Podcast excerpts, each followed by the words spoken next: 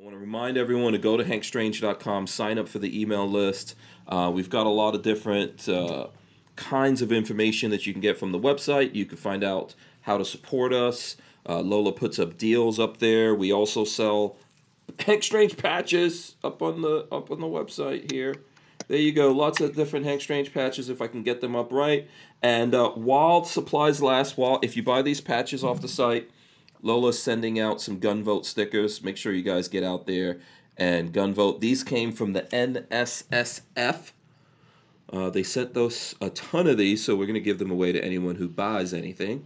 Um, I also want to tell you if you want to support us by getting T-shirts like this uh, Gun Nerd shirt that I'm wearing here, you can go to ballisticink.com. Look for the Hank Strange store. There's lots of different T-shirts in there. Uh, definitely check that out. Big shout out to Harry's Holsters. Thanks to them for uh, sponsoring the podcast here. And I think, uh, so far as I can see, everything's good. And I'm going to jump into it here. Don't forget to smash those thumbs ups and ring the bell. I will uh, do the opening right now. Here we go. Welcome back to the Hank Strange situation. All right, guys. Hit the subscribe button, smash the thumbs ups, ring the bell so you can be notified every time we go live. Uh, my guest is Jara Hutchins, and she's been here before, so you know about jazz hands, Jara, right? Got to do the jazz hands. There you go. All right. Here. I hope Doing you guys. jazz hands. Absolutely, hundred percent. I hope you guys have your big girl panties on out there, because you know this. That's you, you better have those on because we're going to talk about anything that we want to. Um, welcome to the show. This is episode six hundred and fifty-one. As I said, my guest is Jara Hutchins, self-defense instructor. She's been on before. I think uh, what was that? What did I say it was? I think it was episode. I'm gonna try to find it right here. Five five thirteen or something. Yeah, 518. So if you guys want to go check that out, Jara was on uh, 518. Uh, I think it was a great episode, very lively. We made some snippets out of it. So you're back. Welcome back, Jara. How are you? Hey, thank you. Busy but amazing. Yes. Busy but amazing. Yes. you sound pretty pumped up. Uh, do you want to? So just for the folks out there who um, who've never heard of you, do you want to just fill folks in on who you are, what you do, real quick?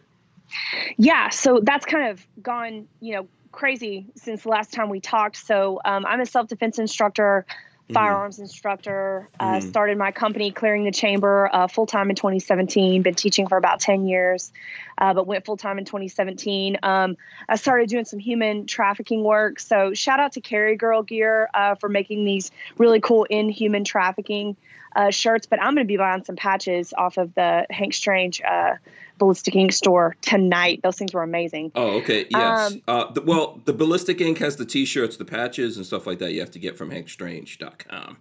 HankStrange.com. Go Yes. get some patches, man. Those Yeah. things were awesome. Awesome. Thank you. Um, and then I, uh, I'm a range master for um, a security company. Uh, so we do, we have a, a project called Project Safe Neighborhood. Mhm. Uh, so we we go into uh, high crime communities and we clean it up.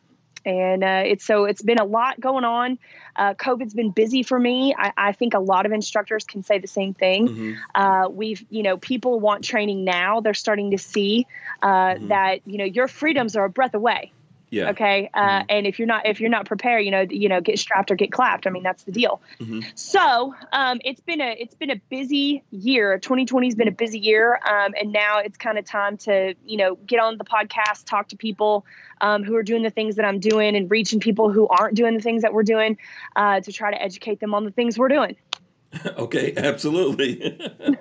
um, okay. So many things in here. So many things. Um, uh, first of all, Harry's Holsters, that sponsors the show, Harry said, "Congrats on getting on PBD's show." So he knows who this. Uh, you you were telling me this uh, before we started about uh, PBD, which is uh, Oh. some, Paul. Is it Paul Bet David? Patrick Bet Pat- David, and so it, and go. it's so cool that Harry's Holsters knows about him. So I've got to tell you the quick rundown on how I got on that Yes, show. please do. Um, so if you're on YouTube, uh, you need to go and, and look up the Patrick Bet David show. Um, so I did a. So my friend Erin works for one of his companies, and she calls me up a few weeks ago and she said, "Hey, my my office wants you to come and do a license to carry class." And so so in Texas, you have to have a license to carry to carry on your body. Okay. Mhm. And so she said, Can you come do one? I said, Sure. And I, I was, it was just like any other class I would ever teach. Well, what I didn't know is that Patrick Bet David was in the class, um, and and he has a, a, a channel called Valuetainment Mhm. uh, that has 2.5 million Oh, YouTube wait, hold on a second. Hold on a second. I think I know who you're talking about, actually.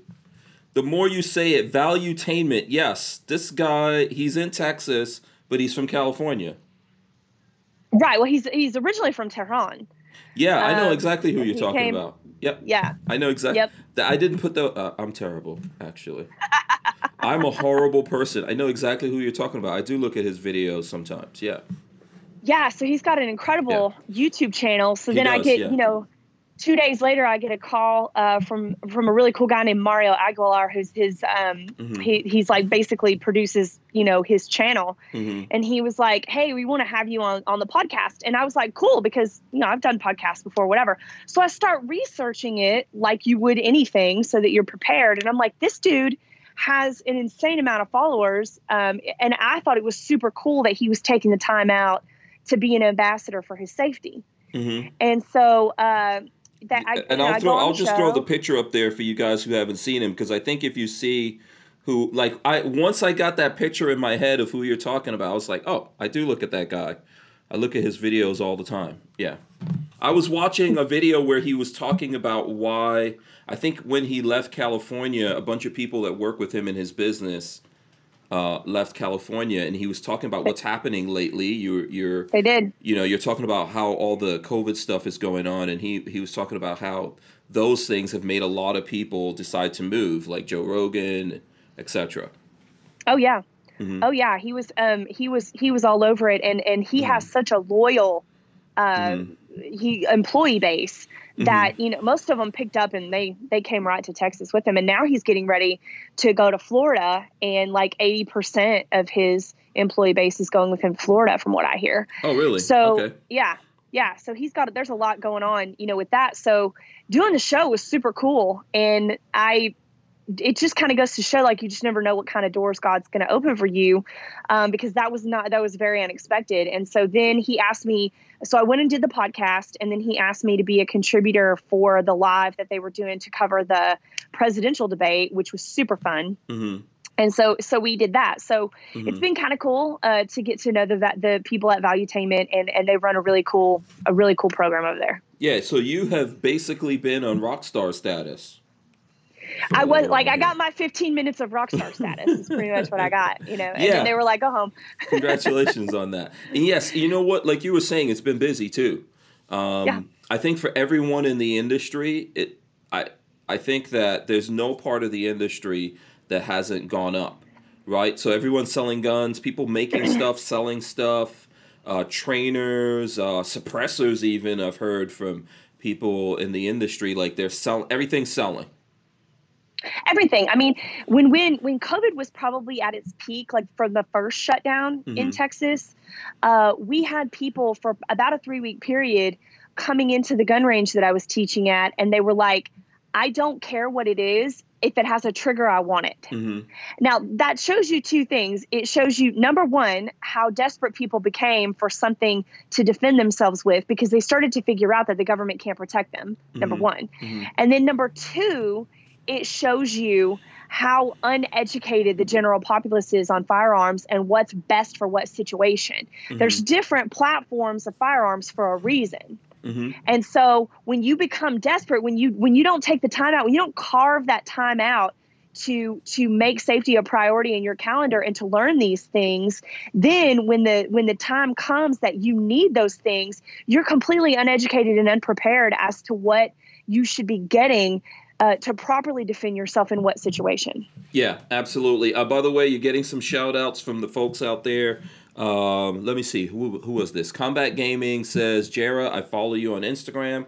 I love your page. I'm going to throw your page up on Instagram. It's Clearing the Chamber for anyone out there. And look, Jara just, uh, I think, I don't know, you just probably just did this because you're where you're, you're pretty much the same background. So this video there, if anyone goes to Instagram, smash the uh, the love or like button, whatever people call it, on the Instagrams there. So there you go, bam.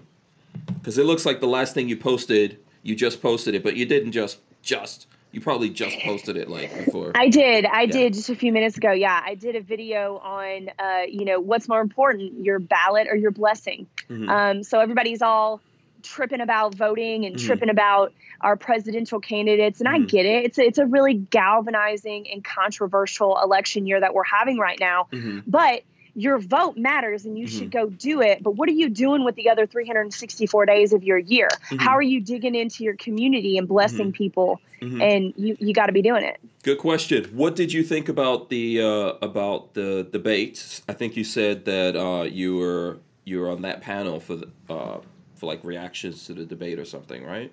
Was it? Oh yeah. yeah. yeah. So what did you think about that whole thing? there literally nothing got done. Mm-hmm. Nothing, nothing got done. There was no, nobody got an answer mm-hmm. to any important question during that debate. Um, I was oddly surprised at how well Joe Biden actually did uh, mm-hmm. as far as his articulation. Mm-hmm. Um, but you know, I gotta you gotta wonder because in the past, you know, few times that we've seen him on any kind of live TV or social media, the guy's been mashed potato brains, and so it's like, how did he come? You know how did he come from that, you know, and get to this sort of articulate phase mm-hmm. during the debates? And so it kind of makes me wonder, you know, what in the Houston Astros is mm-hmm. going on here, you know? I think they, I think they one gave him, they let him rest. It looks like, and two, they probably had him pumped up on some good juice. Um, from what I saw, from what I saw of that, yeah, he was, he seemed well rested. Um, Trump obviously was well rested, but uh, you know, it's it got combative. It got combative uh, real fast, and I don't know what like I'm not really sure what anyone expected. I expected it to be combative. I don't know. No, they're gonna have a fist fight in the Chili's parking lot for yeah. debate too, is what I hear. But yeah. I'm really um, I'm with that. Things, well, I'm I'm pretty excited about. Mm-hmm. I want to see the vice presidential debate. Okay. I want to see how Pence and Harris mm-hmm. deal with each other.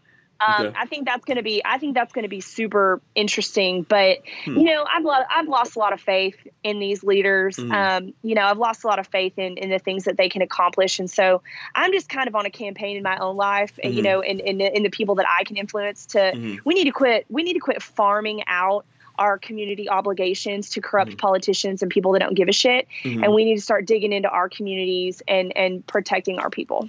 I don't think this is just uh, my uh, humble opinion, which is probably not humble at all. I don't know, whatever. But um, I don't think that any politician is is going to save you. I don't think anyone else is going to save you. That's what really started me seriously down this uh, 2A path.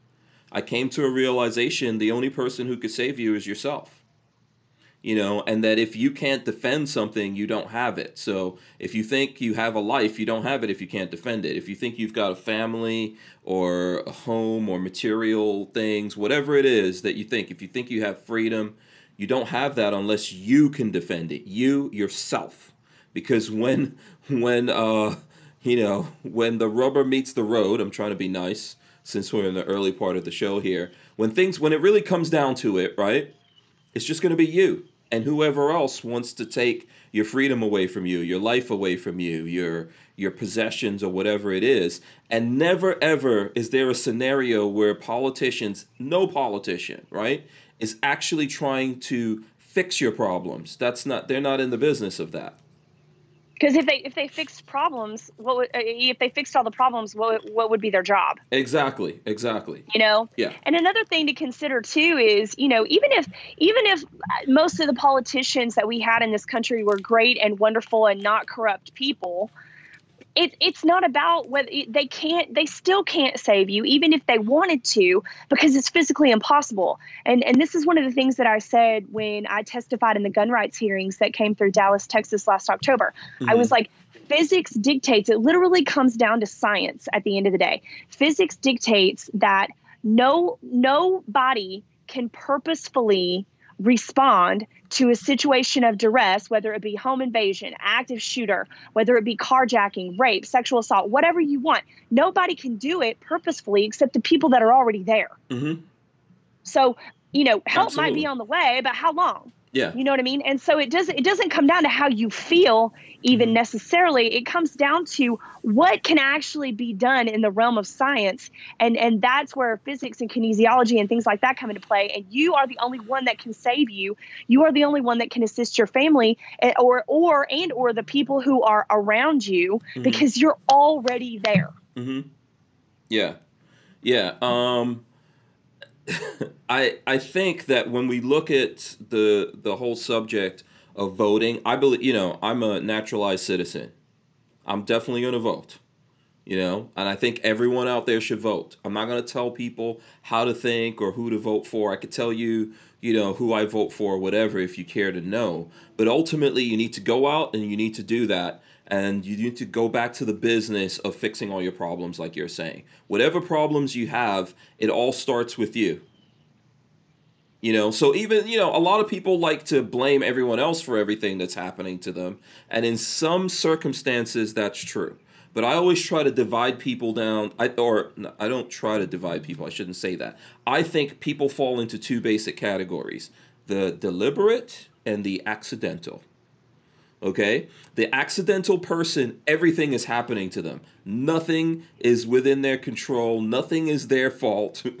All of this stuff is just being done to them. The deliberate person even if they mess up they take a deliberate look at what they did wrong if they're in the wrong situation they say i'm in the wrong place i shouldn't have been here this is this is on me and they try to do things about it and they're And the behavior changes. Exactly. The behavior changes. Yeah, that- Absolutely. So Mhm. the mistake isn't really the problem it's what you do afterwards you Mhm. know that's the issue and so we see a lot from uh, people in society now you know what can the government do for me what can the government give me Mhm. how am i supposed to be taken care of Mhm. and so it's kind of like the it's kind of like a, a government's job or a government's you know reason for being has sort of mutated and we need to get back to the original plan and the government's job is not to keep us individually safe Mhm. now a country as a whole right from foreign enemies and things like that that's why we have a military Mhm. but the, the government's job is not to keep us individually safe it's to keep us free Mhm. their job is to keep us free Mm-hmm. and so if we if we want that which we should want freedom then it comes with a degree of responsibility for oneself Mhm. and so covid this whole situation that we've had in 2020 with covid has really shown me who is to your point accidental and who is deliberate Mhm. and so we've had we have a lot of people that are sucking on the teat of the government because they don't know how to be deliberate. Nobody's ever taught them how to be deliberate. Mm-hmm. Absolutely. I think that, uh, and I think there are a lot of people who are upset about this. Maybe we don't see it in the media, right? Uh, for sure, we know there's people who are just complying and, uh, oh, whatever they tell me to do, I'm going to do it. We see those people wearing the masks in the car and all that kind of stuff, right? I'm not trying to tell anyone what to do. If you're in a situation and, or you, first of all, you know what's up with you. You know if you're at a high risk for something and all of that kind of stuff. But when, when there's people who are just going out of their way to comply with everything and not questioning the fact that the government has no plan on ending any of this, and we've been through this kind of stuff before. It's not like some aliens landed and gave us a special alien flu that we never heard of and they're body snatching us or something crazy like that. This is literally something we've been dealing with on this planet. Life literally comes from a virus. Right? I mean, it's it's what we're dealing with is elemental and it's never going away. Never. We, we can never do anything about it. And if we're at the state where we're like, oh my God, the government has to tell us everything to do, all the stuff we were up to, I think we were thriving before that, you know. Um, and and maybe if we want to put it in this in, in in this light of the conversation we're having, maybe we were just thriving accidentally. Because everything was going fine at that point and then everyone decided everyone decided it's okay to flush everything. Now for me and you because of what we did like i found myself busier than ever like not really getting a chance to take any kind of breaks. I've worked through this whole thing. I've come in I'm, my studio's separate from where we live. Lola works in healthcare. She's worked all the time you know, um, and we've just been going, going, going. But there's lots of people out there that were fine with shutting everything down, going on unemployment. Even when the companies are saying, come back to work, they're like, no, I don't want to go back to work. They're giving me more money to stay home. You know, so it seems like there's folks out there that wanted this to be done. And I just ask myself, how many of us really are upset with this and and you know want the government to get out of our way and let us go back to taking the risks we always took? Well, I, I agree with that. I agree with that completely. Um, I have, you know, I had about two weeks off um, and mm-hmm. got a lot done in the two weeks. You know, mm-hmm. clean out my garage, all that stuff.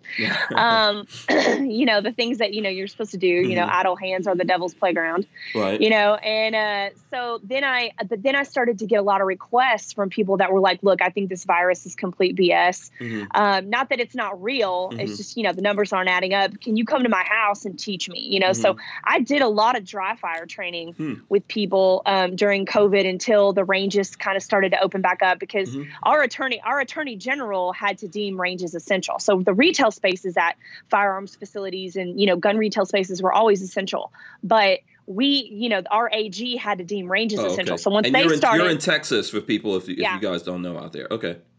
Yeah. So mm-hmm. when the ranges started to open up, I was, you know, I was still, you know, getting more and more requests for for training and things like that. Um, and and never once uh, there, has been two instances where I've worn a mask during this whole thing. I never wore one to the grocery store. I didn't wear one to the gym. Mm-hmm. You know, then gyms closed down and I had to be at home mm-hmm. uh, working out. But um, I, I, didn't wear a, a, mask in public anywhere except when I got on an airplane. Mm-hmm. Um, and today when I went to a funeral. Oh wow! Because that's just to me going like going to the funeral is not the place mm-hmm. where I'm going to bring up the mask issue. Yeah. Okay. Yeah. Um. So I, I can be, you know, I can be sympathetic and empathetic, uh, and you know, kind of, you know, know when to bring that up and when not to. But I ain't wearing a mask to the grocery store. Mm-hmm. I'm not wearing one to the mall. Mm-hmm. Um. And you know, most people didn't say anything to me about it. Um. I had the people at Starbucks said something to me about it once uh, when I walked in and she was like, Do you have a mask? And I was like, No, I don't. She mm-hmm. said, Well, we, we kind of require masks. And I was like, Well, I did a mobile order, so I just need to get my stuff and go. Mm-hmm. And also, I'm a free American. Mm-hmm. So you can either, you know, you can give me a refund on my stuff and I'll go somewhere else and get my coffee, mm-hmm. or you can just hand me my stuff and I'll be gone in two seconds and then we won't have to deal with it anymore. Mm-hmm. So, you know it's it's there's there's really no end in sight for this mm-hmm. um, it only took it literally only took them a matter of weeks to mm-hmm. turn these people into sheeple. I mean, I've seen masks out now more than ever before. Everybody has one on. Mm-hmm. And I'm not saying don't wear one. I'm just saying that don't be afraid to exercise your choice either, because if this isn't something that you want to be mandated to do, okay? Mm-hmm. So like if, if I had a if I had a student that asked me to wear a mask during a lesson, mm-hmm. I would probably I would probably do that. Mm-hmm. That's just to me, that's a little bit of customer service if that's what they want. Okay. But in general, I'm not complying with this crap. It doesn't make any sense. And but the problem is that we have a country full of people who don't really know how to critically think anymore. Mm-hmm. So the people like me and you who are going, this doesn't make any sense. The numbers aren't adding up. I'm okay with taking a little bit of risk because I take care of myself and I'm healthy. That's also a big thing too. Is nobody wants to be the person, and I, this is going to be real controversial. Mm-hmm. What I'm about to say, but no, nobody wants to be the person that's out on social media or in public going, you know what? If you're high risk, probably seven times out of ten, it's because you did it to your damn self. Mm-hmm. Okay, so we're going to take the three out of ten people who who totality of circumstances determines that they didn't do this themselves. Mm-hmm. They got cancer or they got, you know, certain kinds of cancer that you just get, okay? Or they have a disease that they couldn't help, right? But seven, I bet you, seven out of 10 people who are high risk did it to themselves because we're a country of people that doesn't, that we don't take care of ourselves anymore. Mm-hmm. So we don't, it's too, it's too hard. It's too labor intensive. It's too much effort to eat right and drink enough water and make sure that you're getting some exercise. I mean, yeah. it's this well, is I mean, not let's, a, let's also not... let's also remember. I mean, if if it was really true that everyone who is overweight is going to die, then half of America would already been dead. I mean, I'm a, I'm a big dude, so I'm not even trying. I'm not trying to talk about anyone. I'm, I'm a big guy, but it's kind of ironic, and and all of us can stand to lose some weight, myself included. But it's very ironic that there was this thing of oh, if you're if you're fit and you're healthy, that you know you'll be okay, but then don't go to the gym and don't go outside. you know, so not, none of that can actually make sense. None of that actually makes sense, right? If you're telling people that that's somehow a difference, and I'm not saying that it isn't, I think ultimately the studies that the CDC put out themselves said that most people who died, they said, what was it, 94% had multiple things. So yes, if you're overweight and you're not doing anything about it, that's one thing. But it wasn't that it wasn't one thing. It was multiple things. So maybe you're overweight, maybe you have diabetes, okay, you get this thing. Or maybe you have, you know, three things and you get this and you can't uh, come out from it. My father's in New York. He's uh, an old dude, first of all, you know, has several different issues, and he got COVID 19. He's fine, you know. Um, I think that's just from being an old bastard, but, you know, I mean, hey, whatever, whatever it takes that keeps you alive, good for you. you know, but I think so. it's, it's, it's gotten to the point of, of ridiculousness. You know, mm. I was on board for the mm. first like three weeks when we didn't know what we were up against mm-hmm. and, and, that's the time when you need to be sympathetic and empathetic and go okay look we're going to mm-hmm. shut it down. Hopefully people have a savings account. If you don't the government's going to step in and help you a little bit. Like mm-hmm. i get that. That's fine. But you know when you're a month and two months out and the numbers aren't making sense it's time to it's time we can't crash an economy mm-hmm. over over this. We just can't do it because then everybody suffers. Yeah. Okay? But then as secondary you know a byproduct of this is that people in positions, uh, in certain positions, have become emboldened to be punk asses to people, mm-hmm. right? So my my really good friend Angela got kicked off an American Airlines flight this week. Mm-hmm. Her daughter her daughter is at the Citadel, mm-hmm. right? They went to her ring ceremony, mm-hmm. and they were flying back, and this mom who's this mom of five on an American Airlines flight was getting her ass chewed by some flight attendant who thinks that she's, you know, the president. Mm-hmm. And she, because her two kid, her two year olds, twins, I believe, their masks fell off while they were sleeping. Mm-hmm. And so I guess they're getting on this connecting flight, and the chick's like, "You can't get on the flight because you broke the rules." And so, and my friend Angela's wow. like, "Hey, that's yeah, she's like, that's not fair. They were freaking sleeping and they're 2 mm-hmm. So the Texas, you know, the mandate says that, you know, kids under 10 don't have to deal with this. And you're just being an asshole. And mm-hmm. they kicked her and her two kids off the flight. So she had to go rent a car and drive 15 hours home to get her kids back so they could go to school. Yeah. Well, you know, that's just like, to what? prove their authority over us. But all of that, all of that was given away. That stuff was given away after 9 11. So what you're seeing happening with uh, flight attendants, that happened after 9/11, right? And and if you look at a lot of things, I was looking at. Um, I think Rogan had Snowden on, and Snowden said that people in America don't realize that uh, Patriot Act and all those things, when they went into effect, we no longer have a constitution.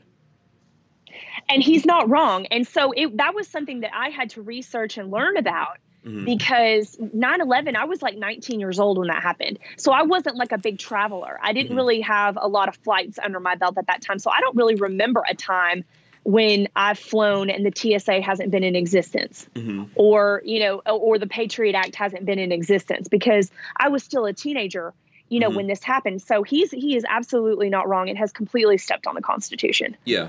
There's a lot of craziness going on here. For example, in the beginning, Fauci said, and I saw this I saw this in the debate, but Fauci said in the beginning, you don't need masks. You don't need them. It's, it's not necessary. Okay. Now we all know. Um, did you go to Shot Show? Yeah. If we go back to sh- before Shot Show, I had the flu. I think um, I was out in Vegas for um, SEMA show, and and sometime after I came back from that, I had the flu. I didn't even go to the doctor. I had it. it was pretty bad. I should have gone, and I was like, oh, I'm going to fight it. It went away, and then it came back and smacked me up again. So the second time I went to the doctors, they shoved that thing up into my brain, and they were like, Yeah, okay, you've got, you've actually have the flu. Um, and they gave me something for it. It went away. Everyone in our house had it, including Lola. By the time Shot Show came around, that was the first year Lola and I went there, and one of us or both of us didn't get. Neither one of us got sick but a lot of people were getting sick in um, in Vegas. Mm-hmm. Right, so, and I think I think COVID ran rapid. Yeah, I, it was wor- it was worse than normal. You always see it in Vegas, but it was worse than normal. I was going to booths, and half of the booth was gone. You know, because the people there were sick. Or people went home because they were sick, or they went home Yep. because their family was sick. Mhm. You know, so there was a lot of that going on. We were all running around without masks. You know, um, in the beginning they said we didn't need it. Uh, even here in Gainesville, the there was a mask thing for about two weeks, and then the city council took it down. Gainesville is a very uh, liberal town. That's where the University of Florida is. So they took it down. The uh, the sheep here, the sheeple, were mad because they were taking it down. So they got mad and they put it back up. and it's because because God forbid that you make the choice to protect yourself. yeah. If you want to wear, a it, wear it. Like taking that down doesn't mean that you can't wear a mask. you can Yeah. still do it if you want to, and abs and exactly no one is going to get mad at you. Yeah. Exactly no one is going to care because you're making that choice Mhm. for yourself. Yeah. It's just insanity. I've seen I've seen that there's some courts that have ruled against these kinds of restrictions already because how can you say that people can't go to a football game or they can't uh, go to church but they could go out there and protest? Doesn't make That's what I'm sense. saying. And and then you know I had a you know I I, I had people that severed their professional relationships with me Mhm. over some of the um, posts that I was making about um, the COVID restrictions and about, you know, I went to the Apple store um, to buy a converter for Mhm. my tablet. Mhm. And I get there and they, they, as soon as I get out of the car, they start yelling at me, mask, mask, mask, mask. And I'm like, you don't even know where I'm going yet. Mhm. You don't even know. So you put, you want me to be out, you want me to be outside and walk down the street with the mask? Mhm. Give me a break. Okay. Now I am coming to see you. So here's what I need, you know? Mhm. And the manager is just, you know, the kid's walking up to me and he's like, Hey, how can I help you? And I was like, I need this converter thing. And he said, Well, you got to order it online. Yeah, Mhm. but I'm here right now. Mhm. And he goes, Yeah, but you got to order it online. And then they and then bring it's it got to process. Yeah. And then we call you when it's ready. And then you come get it. And I said, What's the difference between you going and get it from me right now? Like, I'll wait in my car. Mhm. I'll put on, you know, you want to put on some gloves or something, like whatever you need to do to protect you, I'm fine. Okay. Mhm. But I'm not going to wait for an extra four hours when I'm already here. Like, what's the point of that? So Control. the kid's like, yeah, the, the kid's like, I know it's really stupid. Well, his manager hears him say that and comes and starts accosting the kid Mhm. for like having his own opinion on something, God forbid. Mhm. So I start filming the guy. Mhm. And so then he looks at me and he was like, ma'am, do you want to have a conversation? I was like, I absolutely want to have a conversation about this because we can't let these idiotic processes become truth. Mhm. Okay. That's what we can't do because then people start to believe it and then it's harder to roll back and get that freedom. Okay. Mhm. Uh, you know, get that freedom back. And so they, he, you know, so he said, well, are you going to stop filming me? And I was like, no, because apparently you have an attitude when you're not being filmed and I'm going to keep this camera on you. And if you want to have a conversation with me, then you're going to have a conversation with me with the camera. And he's, and then he just turns around and walks away. And I'm like, Yeah. so I can't. So okay, well, if you don't want my money, that's cool. I'll get it. You know, I'll get it on Amazon. I'll be at my house tomorrow. But I was Mhm. in the neighborhood. You know what I mean? And it's just these, and they're they're like, well, this is what we have to do because we have to do our part to Mhm. stop the spread of COVID. And I'm like, me waiting an extra four hours doing an online order is doing absolutely nothing to stop the spread of COVID. You people are insane. Yeah, and and Like- there's nothing else that they feel they have to do their part to stop the spread of of anything, right? This is the weird thing about what's going on that all of a sudden this thing is something that you have to stop. Or you have to it, no, we've got to go to draconian measures over this one thing that happened in life. And if we accept it from now on, it's going to uh, it's going to apply to everything. If, if as long as they put an emergency on something, they'll go, yeah, we have to do this. You know what? We have to. Everyone has to drive electric cars. Okay, it's for the planet. You know, if you if you're not driving an electric car, stay home. Don't come out. We'll arrest you. You know, this is this is how crazy um, things are actually going to get, and it really comes down to whether or not people want to be free. And the truth of the matter is, most people don't really want to be free most of most people are not wired that way. That's just a reality that we're dealing with, right? This is why everyone's falling for it and falling into it because they all of a sudden forgot that there was there was never anything else in the world that was scary. right. You know? I mean, we didn't, you know, we didn't even do this. We didn't even do this for AIDS. Mhm, And you had a, if you got AIDS mhm, in like the 80s, mhm, you had a 33% chance of dying mhm, of AIDS. mhm, This is like a 1% or less mhm, chance. And 30, uh, we didn't even, we didn't tank an economy over Mm-hmm. a 33% chance of dying. Mhm. and and and with with that particular disease with that particular sickness came a whole list of phobias including homophobia Mhm. right so we we were not just combating a, a disease or a sickness we were also combating a phobia Mhm. that needed to be eliminated okay so we didn't even we didn't but we but the point is we didn't even tank an economy for that Yeah, we never, And so we never, we all of a never should. But There's nothing that we should do it for. We shouldn't shut the country down unless we're at all-out war. And even then, I don't know if we should shut everything down unless the unless that fight is going on here. What are we doing? Right? We Well, and you're not wrong, and- going. and you made a really good point uh, a, a few minutes ago about when you said people don't want to be free. And I agree with that about 70%. People don't want to be free until freedom is going away for everyone. hmm They're okay with taking freedom away from some people, but when it comes down to, you know, when freedom's going away for everybody, then the revolution comes, right? Mhm. And so we're seeing that kind of happening right now hmm um, with with these ridiculous mandates and then the, and then and and we know that that's happening because 2020 has been a record year for gun sales hmm so we know that people are getting sick of their freedoms being stomped on because of gun sales Well, that's so- so- actually a representation of that You think so? I mean, I wonder. I, wonder if it's freedom or fear. That's what I oh wonder. i think i think that they're directly correlated when it Mhm. comes to liberty Okay. I think they're directly correlated when it comes to liberty because if we see this going, if we see pa- pandemic mandates Mhm. on top of a really controversial election, on top of uh, rioters, Mhm. you know, and I don't say rioters and protesters because I, I think they're two different things, and I think they've been unfairly lumped into the same thing. Mhm. So I'm going, I'm going with rioters on Mhm. that. Uh, people are going to start to figure out that look, and it's and then it, the cycle's going to start all over again because we're then there's going to be there's going to be this uprising.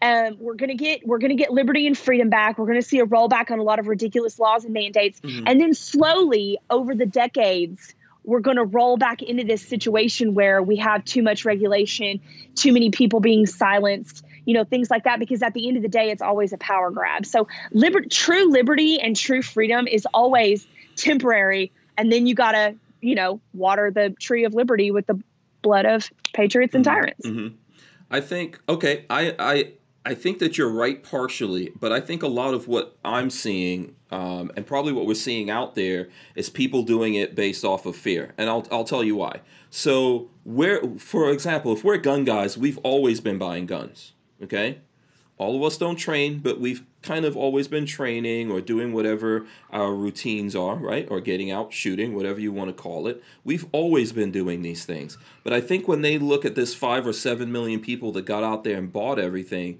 they're saying these are new gun buyers.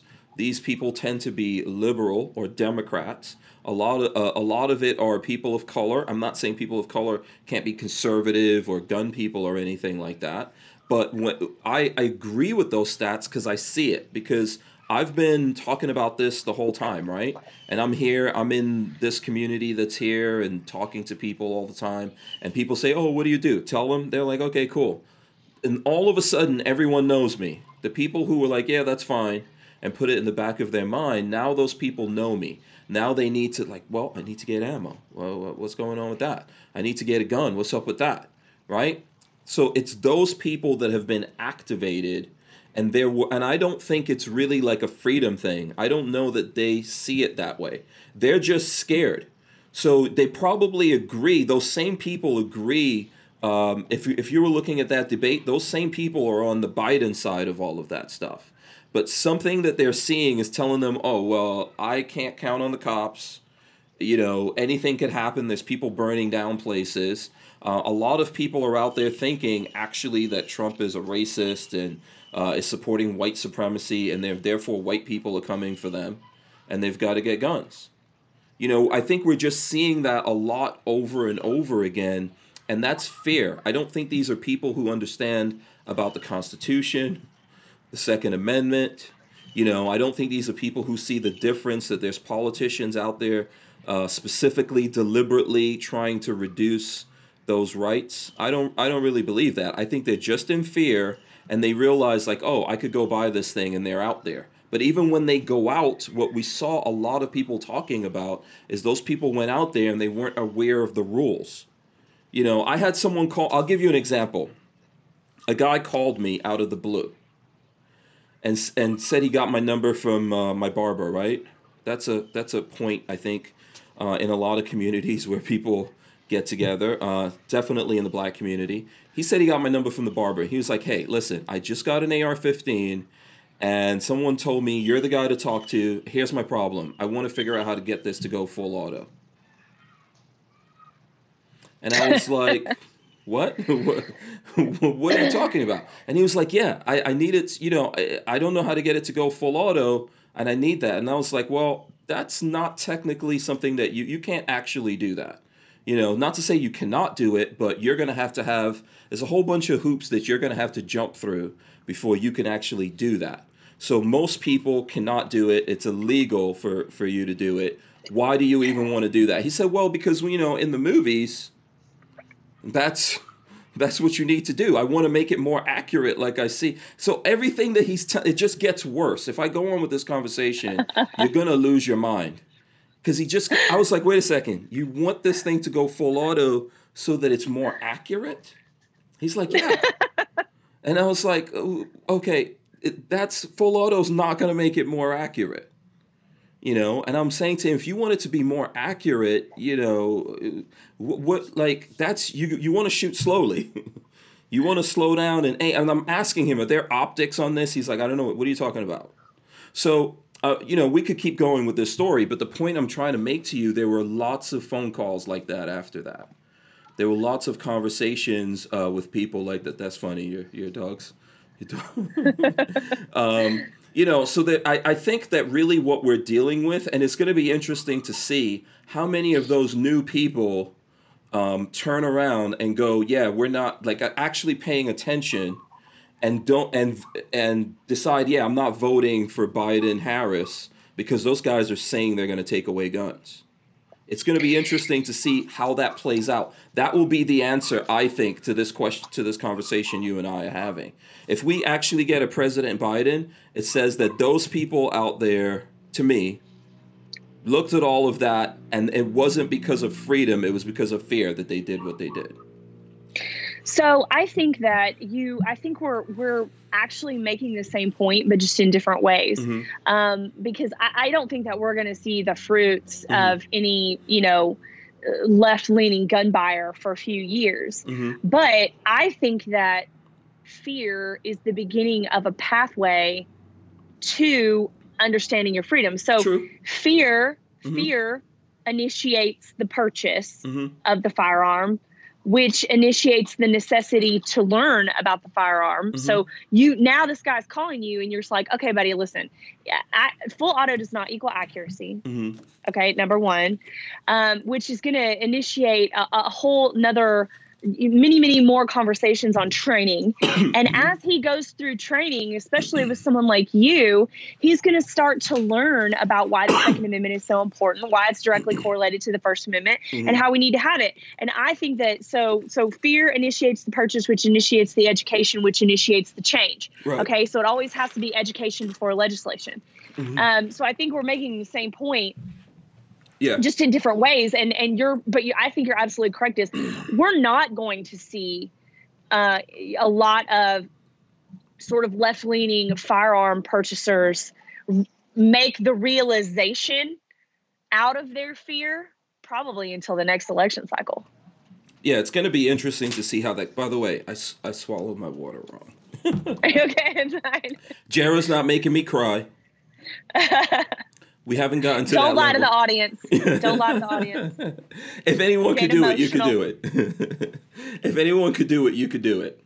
You're emotional. Yeah. I get it. It's fine. I was having this conversation with Lola before we did this. I was like, you know, when I when I first saw Jera, I was like, oh, yeah, this chick is on the ball. well, thank you. know? Yeah, I mean, I, I don't know if that sounds like sexist or whatever, but I think when you see people, one of the things is that you could t- you could tell who you're dealing with when you're dealing with people, right?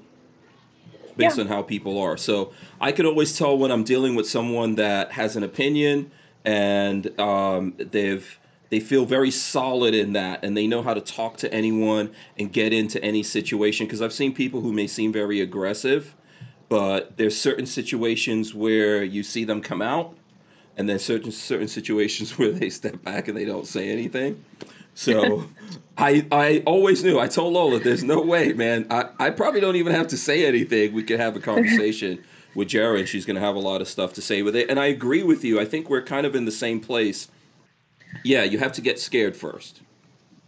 That's for sure. You do. that's just a human being thing, right? We need to have that fear. Um, I think, like when you said that, what it reminded me of is uh, years ago, before I before I really got into this, I started having uh, like these nightmares. My kids were a lot younger. Now they're 20 and 21, but they were probably I don't know three four years old. And I started having this nightmare that the whole world we went to apocalypse mode and I got separated from Lola and the kids. And I wasn't worried about me. I was worried about them. So I would just have these dreams over and over again where I'm trying to find them. you know, and they were always like I would if I would catch up to them, they're out there fending for themselves. And I think it was my brain saying to me, "What would your family do without you?" Mhm. Right? What would you do if this stuff happened? And that's the place where this thought came to me that I'm the one responsible for everything. You know, I need to I need to figure out what's going on. I need to figure out how to defend myself, um, how to take care of myself, fix my problems. But I can't do that just for me. I need to make sure that Lola is thinking in in in uh, along those lines, and that we're passing that on to our kids. Um, so without a doubt, I I hundred percent agree with you that um, that fear is is more than just a mind killer, like they said in Dune. I don't know if you're. I don't know if you're nerdy enough to know about Dune. So I'm nerdy enough to know about Oh, okay, you. cool. it's more than just a mind killer. I think it's that it's you facing that fear and then taking those steps. So the question is, how many Americans out there are going to take those further steps? If they're really scared. So, for example, one of the things that really worried me, um, and especially in the beginning of this, but we've seen it the whole way through. There's lots of when when when the media gets to people, there's lots of black people that say they're getting these guns because they're worried about white people. And it makes me think, okay, I know I know there's things going on without a doubt. We can't we can't deny that. There's people who don't like other people because of the way they look. There's people who do bad things. But if you're doing this solely for that, if someone's convinced you that the boogeyman is every white person out there, Mhm. then something's massively wrong. It's just like if someone convinces you that the problem, the boogeyman, is every police officer out there, something's wrong. If someone tells you that it's every Republican or every Democrat, I don't I don't do anything that I do based on that. Like, oh, I got to get these guns because what about these white people? right? you know so that really worried me because i'm thinking okay that's fair making someone do something but where's the part where they realize that you the more than likely statistically the enemy the person who's going to want to take your freedom your life your property away from you is going to look just like you 100%. that's 100%. statistics that's not even living in america Well, That's and, statist- and statistically, it could be somebody that loves you or that claims to love you. I mean, Yeah. if you're talking about domestic violence, Mhm. Mhm. um, you know, you and you made you made a couple of really solid points there that that I want to touch on. You know, first of all, uh, and I, I've been a huge proponent of this for the last couple of years. Blanket statements are bad. Mhm. I, I I make it a point not to make any kind of blanket statement, not to say things like the, the you know democrat because of democrats Mhm. xyz right Yeah. it can be because of some democrats or because of democrats that hold a lot of power or Mhm. because of republicans this or because of black people that or because of white people that like or because of cops that you know so the whole acab Mhm. you know thing Mhm. um, is bad so so i try to stay you know a- as a sort of a, respon a personal responsibility i stay away from blanket statements but the Mhm. second thing that and probably the most important thing that you said out of all that was you said you know I got to take this on because it's my responsibility because I'm the man and I'm the dad. It's Mhm. probably what you were thinking, right? Mhm. I'm the leader of the family, right? But then you said, but I got to make sure Lola is thinking this way too. And this is something that I think that if you and if you're an instructor uh, watching this podcast, I Mhm. want to encourage you to do something with your training curriculum. And here's what it is: you need to start thinking about how your teachings are going to affect people's households. Mhm. Okay. And so, because you are teaching something that is insanely important, it's probably one of the most important skills that a set of parents could ever have. Mhm. Okay. And so, when you're thinking about that, don't just think about the next class or how many rounds that somebody needs to bring to class or what kind of gear that you're going to, you know, promote out on social media. I started writing workshops. I Mhm. started writing that that have absolutely no range time at all. Mhm. I started writing workshops that pertain to time management and marriage. So, how, because I get a lot of husbands that come to me Mhm. and they're like, look, I'm starting to see the benefit of my wife being with a female trainer for a particular amount of time. Mhm. Um, and so, you know, but I really, really need you to reach out to my wife because here's what my wife does. She will, and it's affecting their marriage. I mean, people are like on the brink of divorce because there's not consistent safety messages in their marriage to their children. Yeah. Okay. So it could be that the husband's like super pro gun and super pro safety, and the wife's like, oh, I don't want guns in the house because the kids could this and the kids could that. You know what I mean? And it's a lot of times it's because she doesn't have the education to understand how technology has advanced, especially over the last decade, when it comes to how you can lock up your guns away from your kids. Mhm. Okay.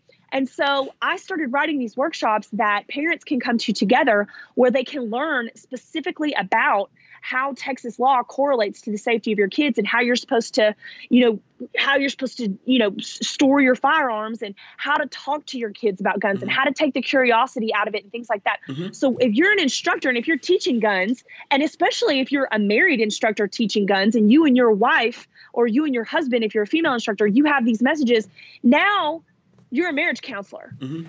Because you're doing it right in your house and you need to start teaching people how to do it right at their house. Because I had a husband come to me and he's like, My wife literally pulled over the other day uh, for a man who, who was having car trouble with my two toddlers in the backseat. Mhm. He goes, and I lost my mind. And why wouldn't he? She doesn't know him. Mhm. She's got her kids with her. She doesn't know what could happen. I mean, this is literally the setup for every horror movie out there, Um, it's real life too. You know? And, and so it's people like, have people have died like that.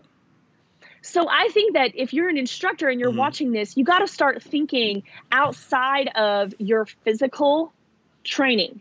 Mhm. And you need to start thinking about your mental and mindset training that you are transferring to your students and how are you teaching them or encouraging them or influencing them how to think. So if you're a tactical Tommy instructor and you're like, you know, go for the kill shot all the time so they can't tell their story, hmm kind of instructor, you need to start rethinking that. Okay. Mhm. Like you should be going for the center mass shot because it's tactically advantageous and safer for you to hit your mark and not kill someone else. That's kind of what you need to be teaching. You don't Mhm. necessarily need to be, you don't need to be teaching because they can't tell their story. Yeah. Right. And you, so quit poo pooing people's gear, quit thinking about the next, you know, tactical Tommy class that you can teach and start giving a little more time about how you're becoming a community advisor for people and their families. Yeah, and I think you know one of the things that I could say, and Lolo and I, we don't teach anyone. We're not instructors. You know, this is basically what what what I do right here. I entertain the people. Hopefully, you you you know Are you not Are entertained? you not entertained? there you go. Boom. um, you know, the thing is, is I think so. Marriage. This is a marriage question here because I know people always say, "Well, how do you get Lola to shoot with you?" Blah blah blah. First of all, Lola doesn't shoot with me all the time. Um, Lola doesn't. She she's usually in the background helping out. She's in the background right now.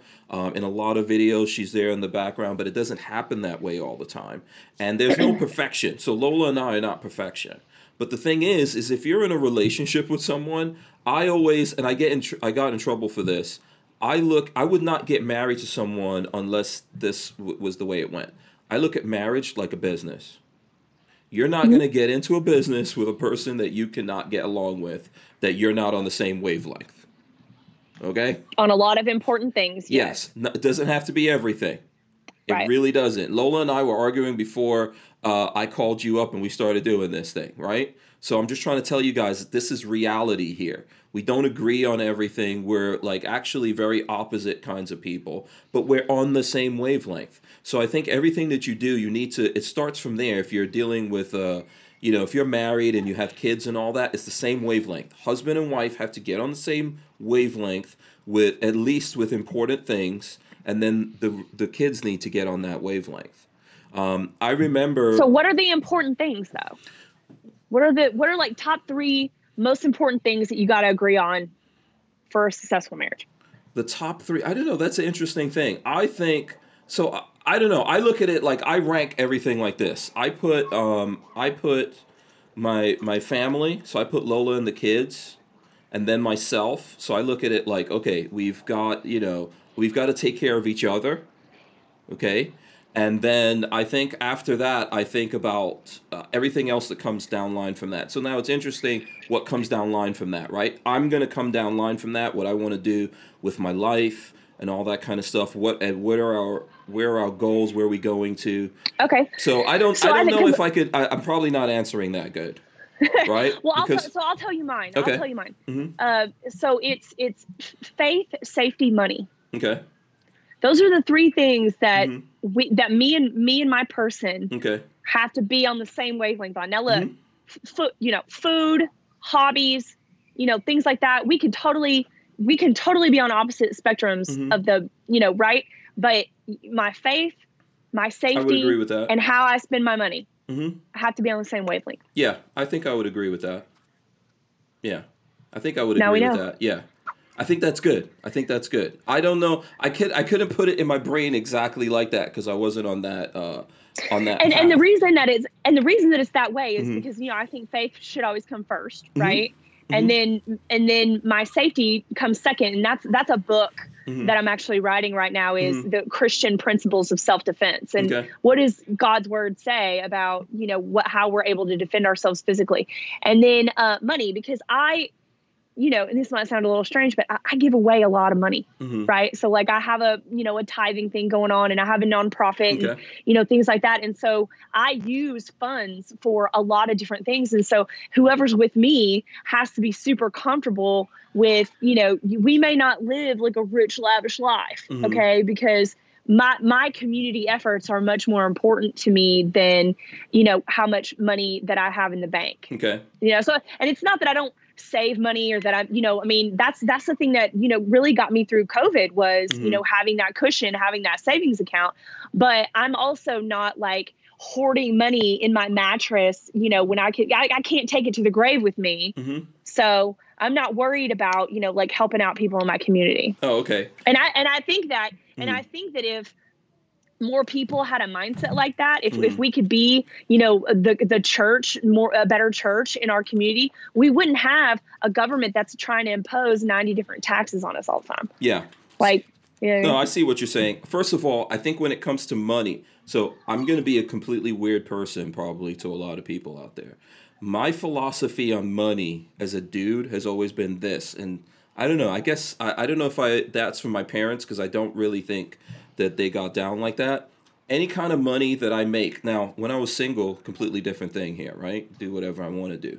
From the day I met Lola, if I made a dime, it's all hers and I try to figure out what I can get back out of it. so that's how I, I'm just trying to tell you something. This is how I look. This is you, how I look at you money. are so smart. You are so. it's smart. not it's not being smart it's not i'm not trying to say that to you to try to be you can ask lola i've always been like that before we got married when we met each other um, we started living together when i made and actually lola was in school uh, she was working but she was mostly in school and i was the one mostly working um, so I, I you know i made uh, the money back then i was the i was the sugar daddy back then um, but the thing is is that i would make money and i would give it to lola and I might take some money to get gas and maybe eat something. And and I'm just I've just always been like that, and I found that that that works, and I think it works because of the kinds of risks that I take. So I think to be, I think in a relationship, there's certain things you have to give up to each other. You have to look at the other person and go, what am I going to give up to this person that I feel?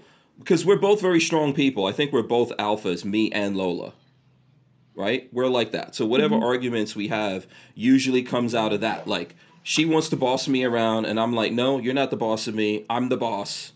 Then that's how we argue, right? But there's certain things you just have to give up to each other. If if you feel like this person knows or understands that, you have to give it up to them. And I'm just saying that to me, money's one of those things. Because just me as a guy, I'm um I don't know what's a good way to say it if I'm more risk averse or whatever, but I will take risks with money Yes, because I'm- yeah, my I my, will too. my brain I tells me, oh, you can whatever, you can make money. If you're Yeah. if you're alive, you can make money and you could and do whatever you want to do. That's how I feel. I'm like, you can make more money, but you can't get more time. no, So Yeah. I got to fit, you know. So I'm not worried. I'm not as worried about the money as I am about the, Yeah. You know, Yeah. about the time. so uh, So good. So I don't know if that, was a I lot. We did a lot Yeah, now. yeah, but that's just me. Q James says, uh, "Damn, Hank tells a lot about you, Mister Strange." Well, that's the reason people always wondering about me, like, how come Lola? People always say, "How come Lola lets you do that?" That's a crazy. that's always a crazy question to me. Like, I don't understand what you're talking about. You know, and I think it is that ultimately to me, like I think, like I said to you, I care about my family, like Lola and the kids. I care about their health and their security and all that kind of stuff. If you're a dad, if you're a man out there and you do, or if you're the breadwinner, and the or and the other person is more uh, like financially minded, let's say, right? You know, I think that person should be in charge of the money, and then you do you you do what you need to do. Whatever I need to do, I go, hey, work Lola, within your do this." strengths. Yeah, exactly. Work within your strengths. Exactly. Absolutely. You know, plus it makes it easier when you do crazy stuff like me. You know, Lola knows I'm not like uh, pulling off any uh, tricks or anything like that. So Vanessa Kitty says, "How much money is enough?" My my answer is going to be there never. That's the one of the problems with money, and it's a made up thing. It's like um, for a long time, for most of our existence as human beings, and I'm not sure where you come down on, on this particular thing, but however long that's been, millions of years or whatever, we didn't have money. Right? yeah, we had barter. We bartered. Yeah, we bartered things. Um, so this concept of money is most it's in the mind. So even maybe in the beginning of money, it was based on some like um, precious metal or something like that. I don't. It's it's definitely not that anymore. So I think especially with that going on, there isn't there isn't any kind of level that oh this is enough. It's just you know if so in other words if you're like oh if i had a million dollars that would be enough money when you get there you're gonna be like no You'll I want more. yeah i think i need a hundred Yeah. million so so it has to be it has to be less about the question really isn't how much money it's just how much Mhm. do you need that's the question so when i was in my 20s and i was in the oil and gas business and i was making a ton of money Mhm. um, you know i had the house you know i bought a house and i had two, you know several cars and i had you know jet skis and all kinds of you know like two closets worth of clothes and got all this stuff uh, and um, when you know I was engaged at the time, and I was like, God, you know, when I was looking, I remember sitting down and looking at all the things that I had to gather for my taxes, and just out of sheer curiosity, I calculated my tax burden, mhm. and I was paying more to insure my things than my mortgage. Mhm. Okay. And so that was kind of a big light for me. And I was like, I need to make a change. And so I, I sold, like, broke up with this dude because we did we clearly didn't have the same values when it came to money, um, or any more at least. Okay, so broke up with the dude, sold the house, sold the jet ski, sold the car, sold stuff. Okay, and now I live s- such a minimalist life Mm-hmm. that I could literally pack everything I own in about five hours Oh wow. Okay. and I can and I can just pick up and go. And that but now but that's the kind of life Well, five hours is a long lead. time. That's not ninety seconds like in the movie Heat. you know like So, right. That's, so, that's but I a can long time, take Jera. everything I own and I can and I can live in a you know I can live in a small space. yeah. No, I and so that. that's what I wanted is I didn't want to have a bunch of things that I had to spend waste wasting money insuring things when I could be using that money Mhm. To better my community or I could funnel that money into my nonprofit and I could use that to teach you know low income women and single moms how to defend themselves like that so you have to so how much money is not the question it's just how much and then attaching yourself you know to a purpose Yeah. I think is a big part of that too Okay, and I would say if we're gonna rank some stuff here, I don't know how you rank these things. I put like uh, happiness, you know, health, wisdom, wisdom, then wealth, right? So happiness Yeah. is always the most important thing. Now, happiness is a, all of these things are more complicated than just a word. Happiness, I think, has to do with your spirituality, your beliefs. Yep. You know, it's, happiness is a moving kind of thing, and it, and it's not the same for everyone. I think what would make Lola happy is not what would make me happy. It'll make her happy if I do the dishes or cook or rub her feet or something like that. You know, my happiness completely, you know, different thing. So I think you know, and then that's why I say like happiness, health. You need, you do actually need your health. Whether Yep. with you, you know, you're just not going to if be you able to because function. if you don't have it you're not living Yeah, So- exactly. Um, and then I think wisdom wisdom is an important thing. Um, and and then comes the wealth thing. But the truth of the matter is, is like um, there's lots of people that have all the money in the world and they're not they're not happy. There's people who have no money and they have some kind of happiness. Most of us are going to be somewhere in the middle of that. And I think it really comes down to, you know, uh, like for example, guns, right? We're into guns. So, you know, is there a number of how many guns are going to actually make you happy? I think ultimately that's how many guns can you actually enjoy for whatever reason you enjoy them. If it's training, just shooting, competition, you know, or just owning it. That's you know, it's always li- it's always going to be limited to what you can actually see and put your hands on if you want to quantify something. absolutely If that if I agree makes any 100%. sense. Yeah.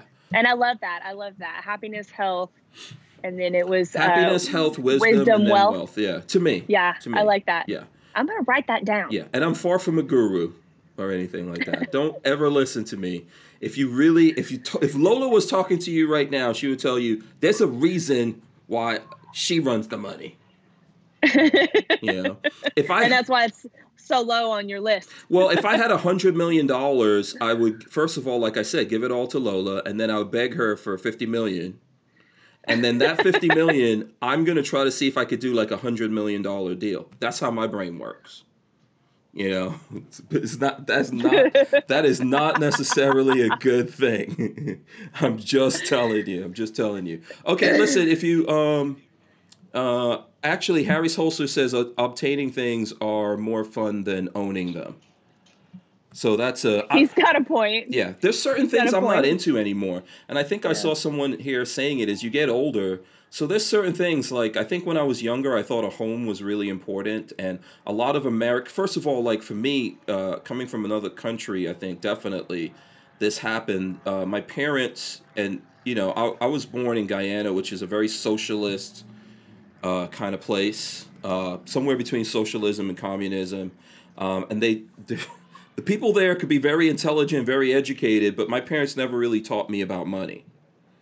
You know, and so then growing up here, it kind of like I saw everyone thought that their home that was the most valuable thing, and I think even Lola and I got into that kind of a thing. But over time, I came to realize like a home could actually be this massive burden because what you always have to ask yourself about the things that you own or your possessions that you have, it's kind of like rich dad, poor dad. Do these things feed you or do they eat you? uh-huh and I don't I don't own a home right now. I Mhm. don't think that, you know, in my, you know, where I'm at in my journey, um, I don't I don't look at owning a home as something that I feel like is a necessity for me. Mm-hmm. Um, it's a uh, it would be a burden for me Mhm. right now. Especially And if so you're you still really if you're still young So- and moving around Yeah. and doing stuff. Yeah. Now you got to sell it if you if you want to move. You got to do this. Yeah. You know, you got to pay so you taxes. got you can't you can't let the PC rules of society dictate your life. Mhm. You got to do you know you got to do you. So if you want to go live in an RV, hmm who cares? Mhm. Who cares? Go live in an RV or go get a roommate or go, you know, live, you know, you know, get an apartment if that's what you want. Rent if you want to. Mhm. You know, I mean, obviously you need to educate yourself on money. I think we're doing our kids a huge disservice, Mm-hmm. You know, on that right now. Um, there's a lot of there's a lot of money education that that should be going on in homes that's not going on. Yeah. Do you have kids? No. No. Okay. No. Um, what's your what's your background if you don't I don't know if we've ever talked about this. So so and I think some people were asking earlier, although we're going to get into some other stuff here. Were you in the military kind of like you know, who is Jera Hutchins? Oh man. So this is um it's it's really interesting. So I grew up in a military family, um, but I'm not military Mhm. yet. So Okay. um I wanted to That's a mysterious yet to, right there that you just Yet. threw out. Uh-oh. Yeah, we're gonna get there. So I didn't uh I tried to go into the Marine Corps when I was 18 and my mom had a cow. Not a cow, the whole farm. Mhm. The whole farm came out. Right. And goats, so, some little, um, some little goats, yeah, some little them, chickens yeah. here. There, okay. everything came out. Okay. so I didn't go into the Marine Corps. Then uh, when I was 36, hmm 37, sorry, Mhm. uh, I tried to go into the Air Force hmm and they wouldn't take me because I don't have any peripheral vision on the right side of my face. Okay. So, which was which was mind blowing because I had like a 91 ASVAB score okay. and um, I passed. I went to MEPS four times, passed all the physical stuff. So literally, when they came back, they said, "It's we can't do, we can't have you in the in the military with if you don't have any peripheral vision," Okay. which was mind blowing. So my my recruiter was floored. So I decided um, uh, last month to go into the Texas State Guard, Okay. uh, which is not federal military, it's state military. So the only the only person that can activate me is going to be the governor. hmm Okay, um, so I swear in on October 17th Oh. uh, to go Texas State Guard, Okay. and um, you'll see me. I'm going to be shooting in the Governor's 20 next year. Okay. So uh, we're not we're not a military force that is armed, hmm uh, but we can still shoot in the Governor's 20. So I'm going to go smoke some people next year, and it's going to be fun. Oh, cool. So um, yeah, so then um, I so I come from a military family. Um, my eighth great grandfather was actually uh, Tanacharison, who was the leader of the Iroquois Confederacy. Uh, and spoke for the Six Nations and uh, was George Washington's translator. So I'm Native American on my grandmother's side, and then on my grandfather's side, I'm Sicilian. Uh, and then my grandparents on my father's side are from Ireland. Okay. Uh, so really cool, kind of just Yeah, you got you're messing Sicilian. You know, you know what they say about Yeah. those Sicilians. No. Oh yeah, this is my mob No. and the family. You know, Yeah. we yeah. got five I grew up in New York, so. I, I dealt with a lot of Sicilians. uh, so I came up in a I came up in a household that respected the Second Amendment, and Mhm. then uh, but I I didn't really get super into it until um, you know in my early twenties. Um, you know, I had a stalker, hmm and I started to think to myself, you know, what would I do if I wasn't home? You know, how would I protect myself? You never know, you know, what's going to happen. Uh, and then I started to get into the handgun game. So I was a, a competition shotgun shooter, uh, competition rifle hmm uh, when I was in my teens, and then I didn't get into the handguns until I was 20. And so when I was going through my handgun training, it was a very uncomfortable experience because I was being trained by people who were honestly just bored with me. Like Mhm. they didn't want to train a woman. You know what I mean? It wasn't fun to train a woman because, you know, I wasn't going to get plated up. I wasn't going to, you know, have my tactical carry, you know, my Mhm. carry shit. And, You know, I wasn't going to do any of that stuff, or at least they didn't think I was going to do any of that stuff. Okay. Um, but I wanted to get that education because I was really, I had really become obsessed with pr- protecting myself. hmm And so then after I went through that training and I was starting to go to the gun range by myself and I was kind of putting it out, you know, on social media or, and I was, t- it was coming up in conversations with my girlfriends. They were like, take me to the range. So I would take them to the range and I would teach them, and then they would tell their friends and they would tell their family, and so on and so forth. And word of mouth is a very powerful thing. So before I knew it, I had a part time sort of side hustle. Mm-hmm teaching people how to shoot guns. Mm-hmm. And then in 2017, I decided that I wanted to go and get my license to carry certification uh, so that I could teach people, so I could certify people to carry guns in Texas on their body. Uh, and they told me at the Department of Public Safety, where I took the class, that I would never make a full time living doing it. And I told them they were out of their minds because they they don't know how to identify an underserved market. Mm-hmm. That and was so, your motivation, uh, I take it. That was my motivation. Mm-hmm. Yeah. So I came back to I did the I did the class over the weekend, and then I came back to Texas, or I mean, I'm sorry, I came back to Dallas, and uh, immediately stood up uh, clearing the chamber as a company. Mm-hmm. Um, so that's what I'm that's what I'm at on Instagram and Facebook is at clearing the chamber. Mm-hmm. And um, I was busy. I thought, you know, okay, well, this is going to take some time to ramp up because I'm gonna, you know, I'm gonna have a couple classes a month maybe.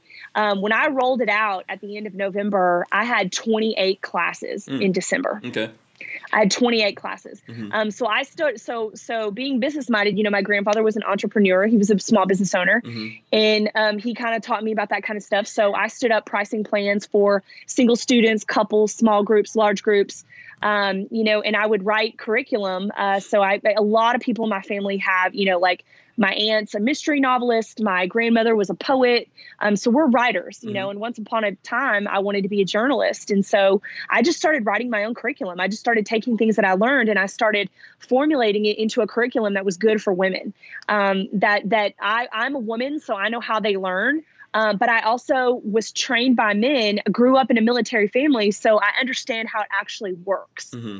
Um, so that was the benefit is I can take the how it works and not make it boring for women because women don't want to sit in a class and learn about the anatomy of a firearm. That's boring to them, mm-hmm. right? But then the the mistake that men make when they're t- trying to teach women how to shoot is they do everything for them I can't tell you how many how many women I have that come to me that were like, "Well, my husband already always did this, and mm-hmm. then he just hands me the gun and I shoot it."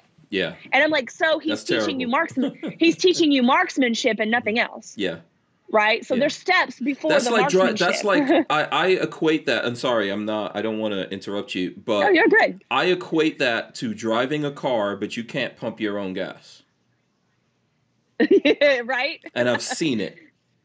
You know? or you don't understand the maintenance behind the car or yeah. you're not you're not you know you're buying a car you don't understand that there's insurance involved and yeah. the car payment right you know, the dynamics like i mean i remember one time i saw there was a couple and the i guess it was the woman's car and she was driving and the boyfriend or whatever said i'm not going to put pump your gas you have to do it yourself and i literally me and a whole bunch of other people were watching her just curse this guy out because he wouldn't pump yeah. the gas and I think it's like that, you know. Ultimately, everyone's uh, everyone's defense is on them, you know, and you don't have anything that you can't defend. So as a woman, you know, that's that's really the superpower. I think if you look at a lot of um, if you look at a lot of what's going on in the movies and everything, they kind of just make people think they have superpowers because they exist. But you've got to you've got to work for that.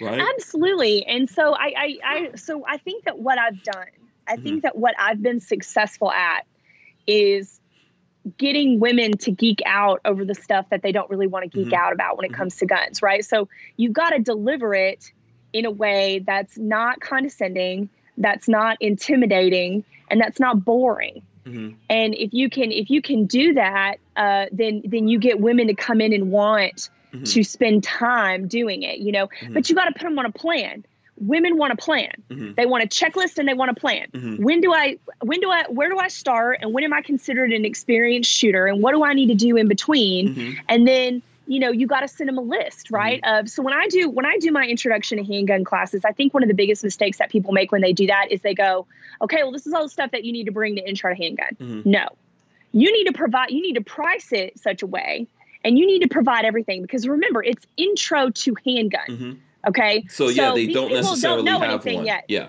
So if you send them a list of shit to bring, they're not going to know what half that stuff is, and they might get the wrong stuff, and now they've wasted money, and you now you don't have enough mm-hmm. supplies for the class. You've so also made it a I, whole thing before. You made it a thing, yeah, right? So yeah. I want my so when I teach introduction to handgun, all they got to do is show up. Mm-hmm. All I tell them to do is show up, wear closed toed shoes, avoid low cut tops, and bring a good attitude. Mhm. And that's all you need to do. I provide everything else because I want to show you what you need. I'm going to give you a gear list when you leave so that you know you need the range bag and maybe the speed loader because speed loaders save manicures. Okay. Mhm. So maybe you need that. And maybe you need your eye and ear protection. And then you, and now you get to try all these different guns. So you get to decide what's going to work best for you instead of the 38 special that every husband and brother and, you know, father seem to Yeah. default to. So you mean you don't You tell the women like I tell Lola that the problem is her nails? You got to get rid of those. You know, no, that's bad. So there's a difference between na- nails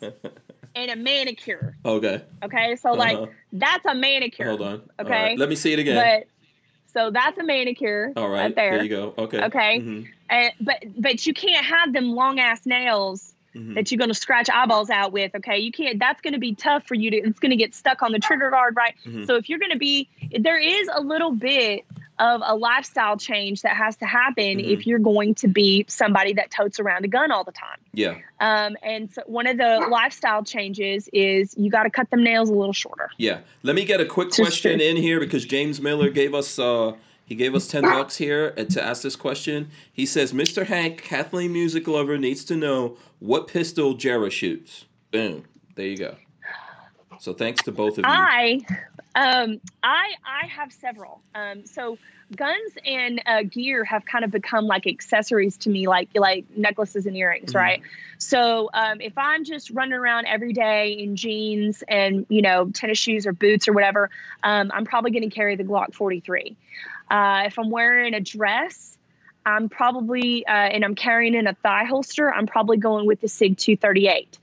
Uh, recently purchased a 365 and love it. Mhm. Um, so maybe going to integrate that in as my new sort of everyday carry.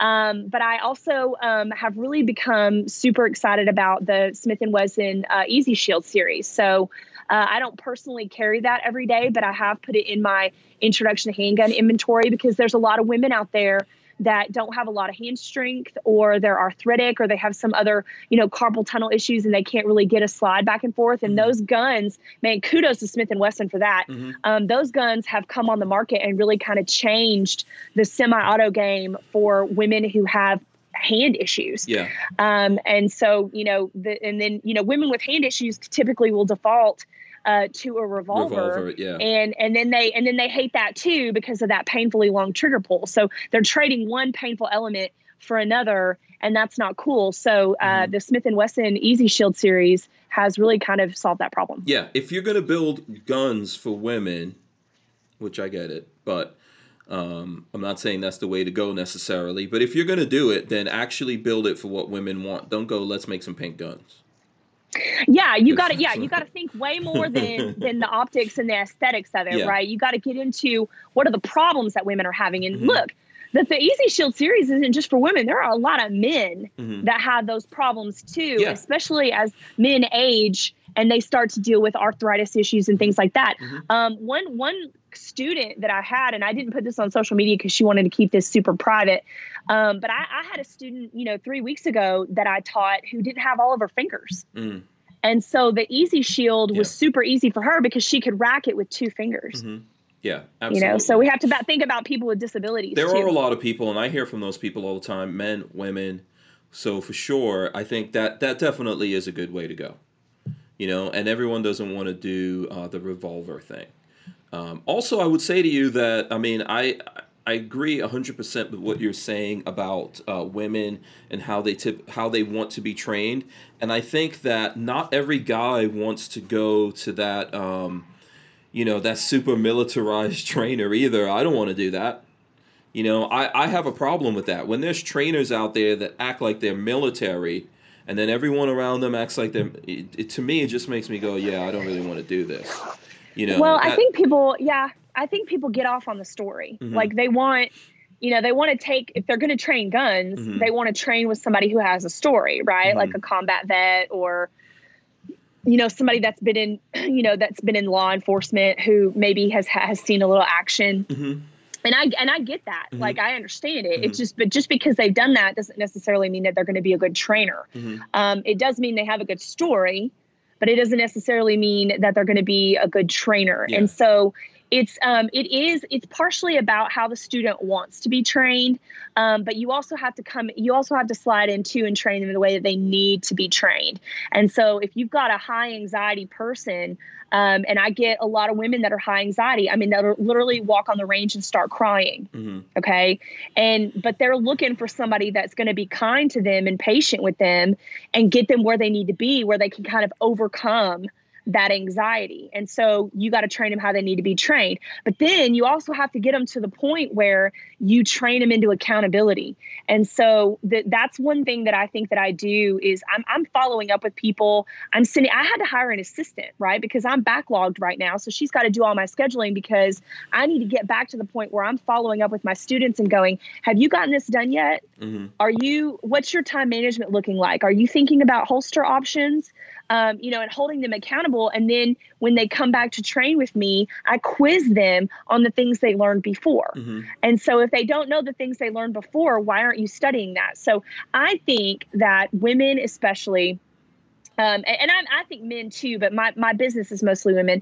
Women should be spending at least four hours a month mm-hmm doing doing stuff with their gun right mm-hmm. and that can you can do that in a multitude of ways you can spend 10 15 minutes every other day doing dry fire exercises at home with your gun you can go take a two hour workshop you can go sit through a license to carry mm-hmm. class um, you can you can spend that time reading current events mm-hmm. uh, where people are having to defend themselves count? with their guns no. youtube videos okay. yeah i mean you need to what like especially because i tell women too you need to be going to the school of youtube to look at ballistics mm-hmm. because you're not a lot of gun owners aren't learning ballistics How many layers of sheetrock is the 12 gauge going to go through versus the 9 millimeter versus the 45 versus the 223? Mm-hmm. Like you need to know that stuff, mm-hmm. uh, with, especially if it's a platform that you own. Mm-hmm. So there's a big education out there when it comes to guns, and you can do a lot of it in the comfort of your own home. You just got to know how to, and you've got to be accountable to do it. Yeah, absolutely. I agree with that. What I was saying though, with um, you know, with the there's this whole thing. I, there's lots of people that I've trained with that have been in the military, been in law enforcement, have done both of those things, and I trained with them. They don't have. There's this weird attitude that I see happening a lot, right? Where um, and it's not. I don't think it's just the way that you dress, but it's certain people are doing this for some kind of super ego boost you know and i prefer a more casual like environment right if we're if we're not on a war footing i don't want to be on the war necessarily on that war footing. And I think that a lot of the uh, the the the uh, bravado or whatever's going along with that, it's it's very dangerous. And I see people getting together, and then it becomes like a pecking order or some kind of ranking thing, and everyone that kind of thing. I think is turning off a lot of guys. I'm speaking from a guy point of view sure I'm, I'm, sure most women out there don't want that either but a lot of guys don't want that we want to go and train and i respect the fact if you actually were in combat or you were in a situation where your life was uh, on the line um, but but you're cool about it you know yes. you're not like i'm not paying you for that I can respect that and I can appreciate that, but I'm not paying you for that, or I'm not paying you to have some kind of like badge. Oh, you know, I, I roll with this because I think just all of that leads to um, a really bad place to me, me personally. Well, it's very, so. it's, it's very prideful. It's a very prideful place. Yeah, yeah. Let's uh, let's go into this because I did I did share this video with you. Um, you know, and see, we, we were worried like, oh, we didn't have anything to talk about. I wasn't. I wasn't even. I never worry about having anything to yeah, talk about. I was. I wasn't worried. I was not worried. Trust me. So if you um if you do a search, which I'm gonna pull up a search here and show you guys. Where's my uh. Where, where did I do mine here? Hold on one second. Um, if you search Florida man, you're going to see this story that I'm about to talk about here. So, and I think I, you looked at this video, right? So there was a guy here in Florida. Um, I think I saw Guns and Gear share this video, and I'm just going to go through a little bit of it. There was a guy in Florida on the road that uh, got into an incident. He's recording himself, and if you look at this video, at this point where he's shooting yeah. in his own car, he's doing 100 miles an hour. He's got a dash cam too, right? Yeah, I think this That's is a pickup. Get... This is a pickup truck, from what I could see here. Um, and what happened? The story, just to go through the story with folks here there was someone in a looks like a Nissan Z that bumped that there was some kind of road rage thing. I think he brake checked this guy and maybe he flipped this guy the bird and the guy was behind him. Um, and the guy bumped him in the in the like bumped into the back of his car, which they're showing right now. Um, you know, uh, okay, here I think it's coming up. The guy bumps the back of a pickup truck with, and he's driving a Nissan Z. That doesn't make sense. And somehow this guy, and then the guy maybe shows a gun or something like that, puts a gun out the window or something to scare him. This guy's driving along and just casually decides, yeah, I'm to start shooting through my windshield here. Um, so I don't know if the folks out there have seen this. Let us know if you've seen it. If you haven't seen it, um, you can easily look it up. It's called "Driver Shoots Through Windshield on Freeway" in uh, in self defense. I guess is what it's saying here. Um, what did you think about this, Jera? Let's start there. Did you oh, take a look at this? My God, like I I have so many questions. Okay, so mm-hmm. I I want to know like does this guy have a carry permit for the gun? And the reason that I ask this is because did he get any kind of education or is he just carrying this gun to carry this gun? When did he start recording on the dash cam? Did he does he just r- run around recording himself all day long on a dash cam?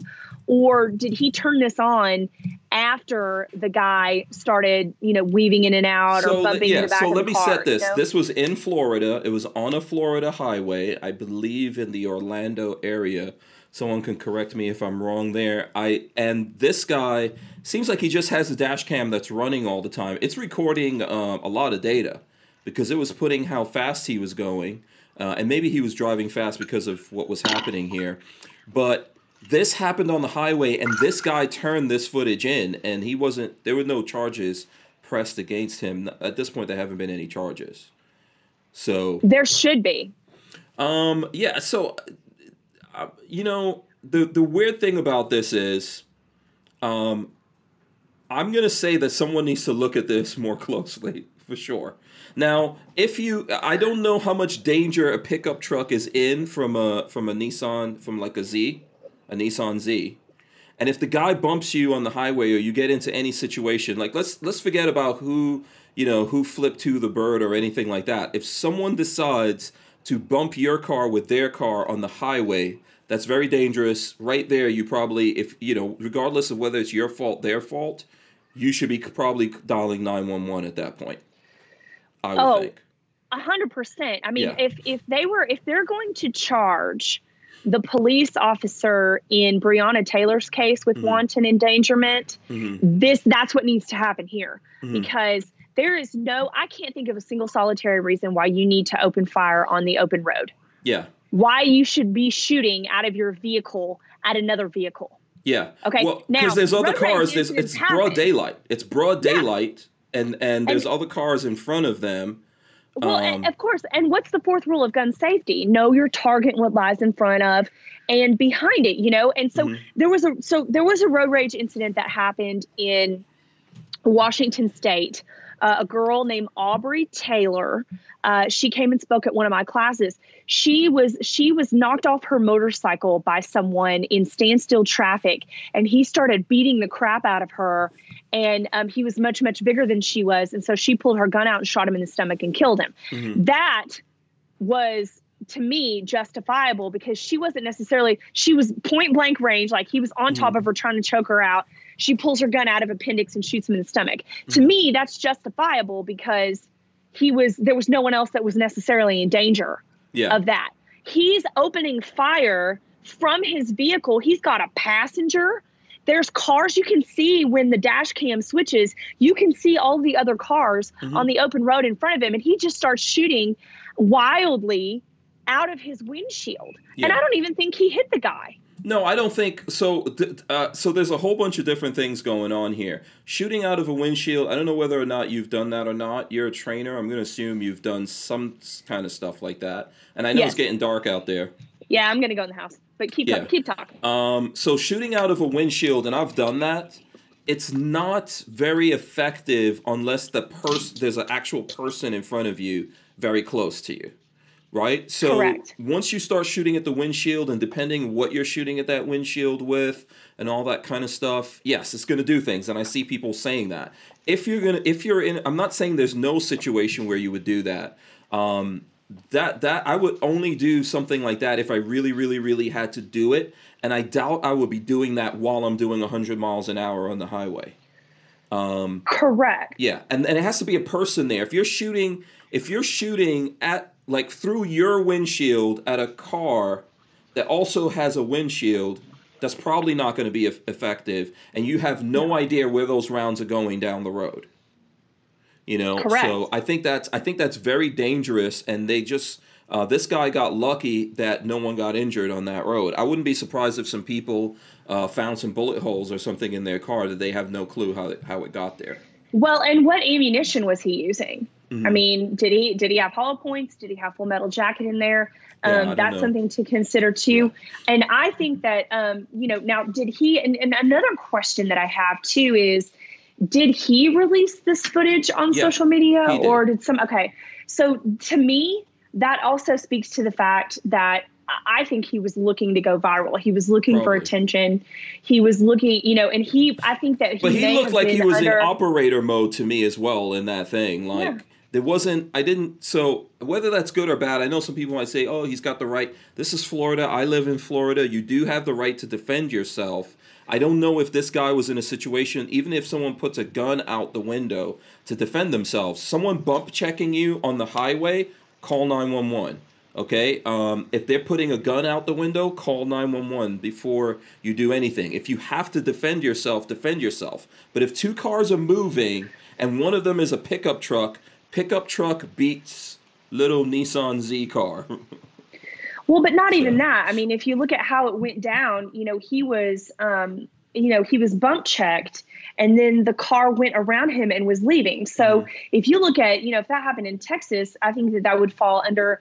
Uh, you know, you can't ju- you can't use force or deadly force for somebody that's going away from you. Mhm. So that person had gone around and was going away from him. Mhm. Whether they produced a firearm or not was pretty irrelevant at that time because he had the choice to slow down. He Mhm. could have slowed down. He could have exited off the highway. He could have created distance between he and that car. And also, that car was speeding heavily away from him. So there was no point in shooting him at that time. There was Yeah. a one. There was not one ounce of a reason that he had to open fire on it on the open road like that. And I think it was ridiculous. I think it was irresponsible. Um, I think it was heinous.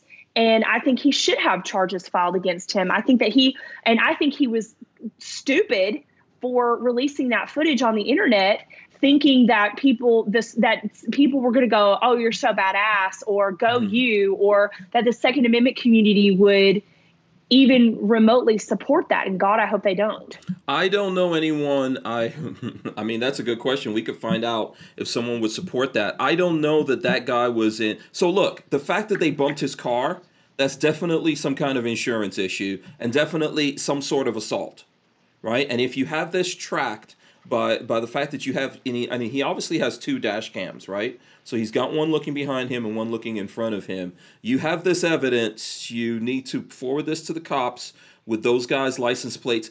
It's highly likely. The first thing I thought, I'm going to tell you guys just, and if you, by the way, if you just search Florida Man, you're going to see this nonsense. So that's the easy way because this guy is now like Florida Man of the Year or something. Um, but it's highly likely. The first thing when I looked at this, I thought, for those guys to be in that car bumping into a pickup truck on the highway that's at speed, that's probably a stolen car. So in other words, Maybe. like, w- would you be in your car and someone cuts you off or flips you the bird, and then you use your car to bump them? What would you do No. Yeah. no So that that is um you know that's that that's something. So without a doubt, that's something that the the folks in the other car did. But if they're really that crazy, there's a lot of different things going on here. And if you could avoid that situation of getting into like you're now dumping a magazine out your your front windshield, I would try to avoid that. Like call 911, you know, tell them you're on the highway, this is what's happening. If you can, get out of there. And they will track that person down, right? They're aware of what highway that this is on and all that kind of stuff. And they could do something about that that you don't have to get involved in. So this person put the, the gun out the window. If they're not firing at you, you don't need to be firing at them over that. But even if they're trying to shoot at you and you're all on the highway and you're do, going this fast, you're in a pickup truck and they're in that car. Correct. You know, they're in that little car. So um, there's a, there's a lot can go, that can go on here. But if you wind up having one of those rounds go through your windshield and um, hit a, a, a car that's in front of you with a little kid or something like that in it, or anyone, someone's mom, dad, brother, or sister, or whatever, and that and then you take that person out, they crash, whatever, maybe even more people get injured out of that. Where's I don't know I don't know where the rationale is for that. I don't know where I wouldn't have a lot of understanding for that unless you guys were stopped on the highway. So if if for some reason someone forces me to stop on the highway and they're approaching, and this is what I think we see in, in situations when cops do that, right? Maybe someone's approaching them like out of their car, the cop's still in their car, that person's approaching them, shooting at them okay, maybe I could see why you're shooting through your windshield. This guy just went to that like he trained for it or he was dreaming about it, you know, and it wasn't even or a thing. he was a desperate fool that wanted to go viral. I mean, mm-hmm. that was a, this was not good decision making. And mm-hmm. you know, this is this is really a testament on why it's so mm-hmm. important to teach mindset yeah. uh, to influence your students on when you're supposed to be shooting mm-hmm. and when you're not supposed to be shooting because self defense has to be deployed with wisdom and tact all the time, mm-hmm. not sometimes, not every now and then, not when you feel like it. It has to be deployed with wisdom and tact every single time because you have to think about so much more mm-hmm. than just you when you're in public like that. Yeah. Um, you got to think about your target, and you have to know what lies before and after it. Mm-hmm. And I will, I will personally. Uh, be extremely disappointed if charges aren't filed against this person. Yeah, Vanessa Kitty is asking me, why do I care about someone else's vehicle? How the heck do I know they're they're a criminal? I don't think it's that. What I'm saying to you is that if these guys, to me, someone in a in a in in their vehicle that's willing to risk their vehicle bumping into me and all that, it's probably not their vehicle. And what I'm saying to you, if there's some guys in a little car like this that are willing to bump you, these guys mm-hmm. are serious. And that's why I'm saying there's nothing wrong with you thinking, like, uh oh, I'm in some stuff right now and I may have to defend myself. But these guys are pretty serious if they're on the highway chasing down a pickup truck, okay, with a with a little car and they're out there bumping it and doing all that kind of stuff and you're not you know it's the, the highway is not necessarily mogadishu. If you're if you're in danger i get it right? If you feel like you're in danger but i don't know that that person was in immediate danger from these people. Definitely i can tell you 100% been, they weren't. 100% um, he wasn't. The car maybe, was going maybe away if from he him. St- maybe if these guys were crazy enough to do what they're doing and he stopped he could have been in trouble right? If these were some if these were some criminals or something and they stole this car and they don't care, but this wasn't a situation where he was stopped, where he had them like pulled over or something like that. This is you're on the highway, there's other people down there, you're shooting through your windshield at a car that and for you to hit that car, you have to hit another windshield to even do anything inside of that car to who you feel is like threatening you.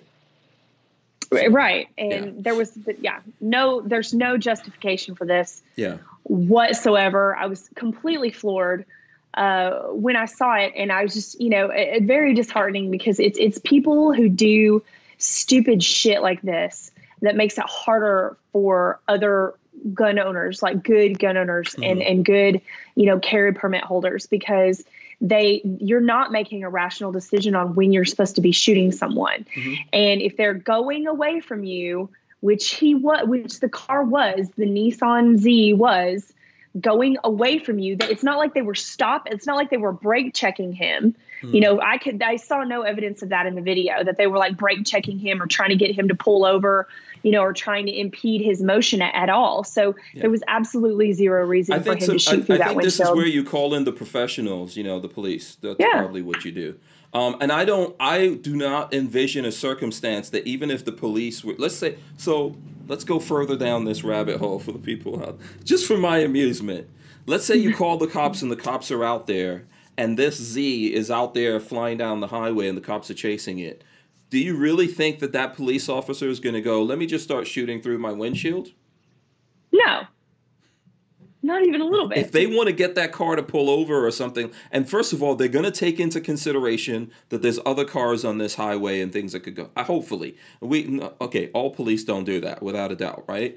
But they're going to take that into consideration, and the bigger weapon is the vehicle that you're already in versus, you know, that that those rounds, and in this case, probably nine millimeter that you're trying to put through the windshield, right? The bigger weapon's the vehicle that you're in. So I'm not saying that this guy should have ran that Nissan Z off the road, but I think that um, even if the cops were chasing that guy and they were trying to get him off the road, they wouldn't be shooting through their windshield in order to do that. So, yeah, uh, not even remotely. Yeah.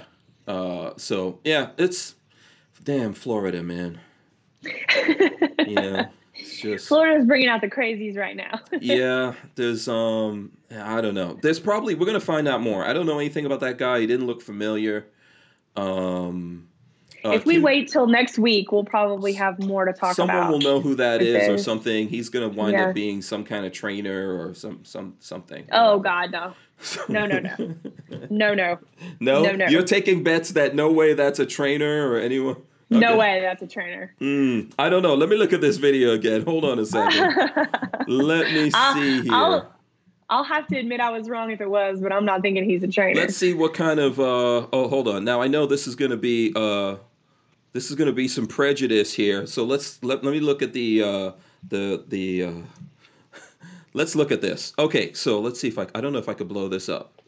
Okay. Um, I don't know if you guys are even seeing any of this, but yeah, this guy, he's got a hat, tattoos, a Casio watch. I can't see if he's got his t-shirt tucked in. So, but he's looking very super. He's got the t- the beard, all of that. Yeah, very tactical. Very very. I don't know. That's very tactical I'm watching to it me. Too. it's looking very like a. Let me see. Let me just play some videos here. See if I could get any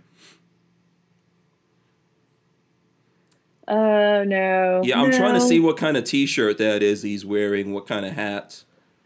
You know. Even um, even his passenger is like a, he, was appendix carrying. Looks, that, see, he's appendix carrying. Yep. You know. Uh. Yeah. Interesting. This guy looked like he trained for this scenario in a class or something like that.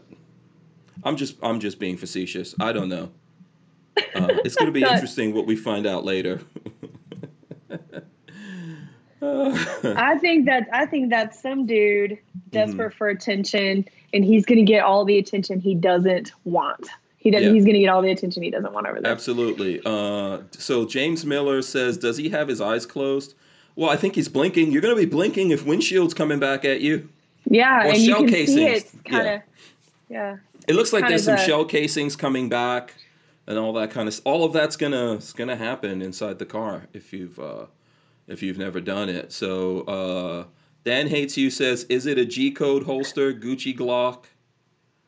He uh, also says he's he's driver zero.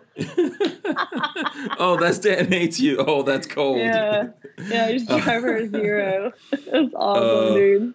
Vanessa, oh boy. Vanessa Kitty says perhaps if he shot while going around a curve, he would curve the bullet like in the movie Wanted. Okay.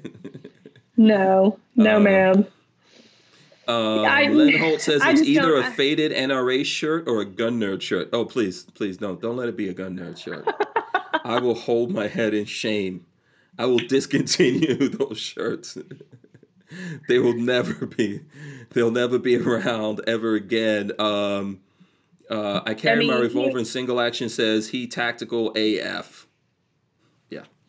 Yeah, and he so. and he really put he really put his passenger at a lot of risk too. Um, mm-hmm. You know, there was you know he wasn't handling the vehicle um, because he was shooting with both hands. Um, the glass was kind of flying in, or the shell ca- mm-hmm. casings were flying and hitting hitting the passenger. So I, you know, I wouldn't be his friend no more.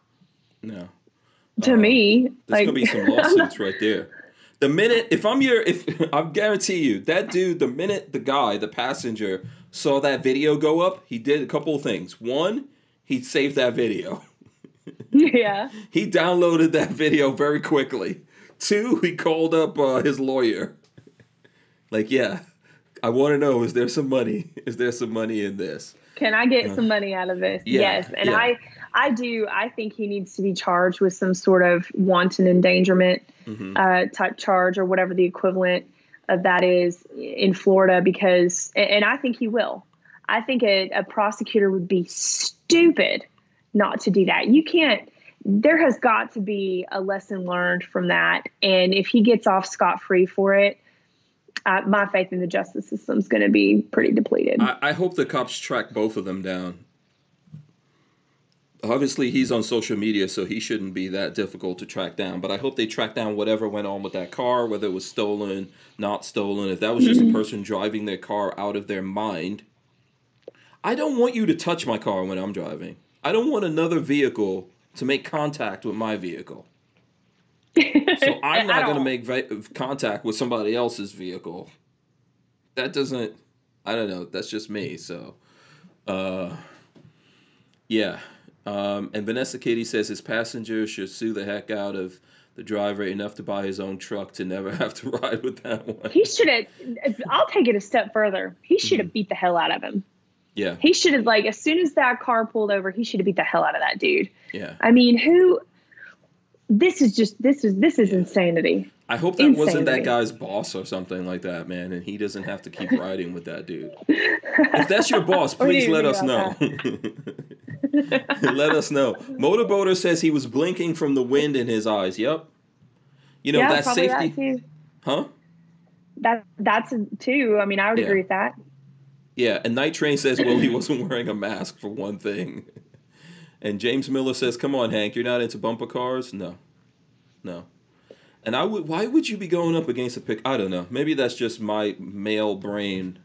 Now, why are you picking a fight in a little tiny car like that with a pickup truck? so many questions that yeah. we won't we won't so, know the answer to them for days. Yeah, yeah, absolutely. Have you ever? So I know that you said you've been through some things before, but have you ever been in a road rage scenario like this, or been close to something uh-huh. becoming something like this? Okay. Oh yeah, but it was never a, a, situation where you know I needed to pull my gun while I was on the road. Um. But I mm-hmm. did, uh, and this is why you shouldn't text and drive. Mm-hmm. Um, so I did uh, cut someone off in traffic uh, because I was texting and driving and they followed me to a gas station. I knew they were mm-hmm. following me. Mm-hmm. Um, and I knew I was wrong, mm-hmm. right? Mm-hmm. So, I mean, I think a big part of it is we got to admit our mistakes. Mm-hmm. Uh, but I pulled over in a public gas station. Um, I used I drove a truck at the time, a big mm-hmm. Lariat.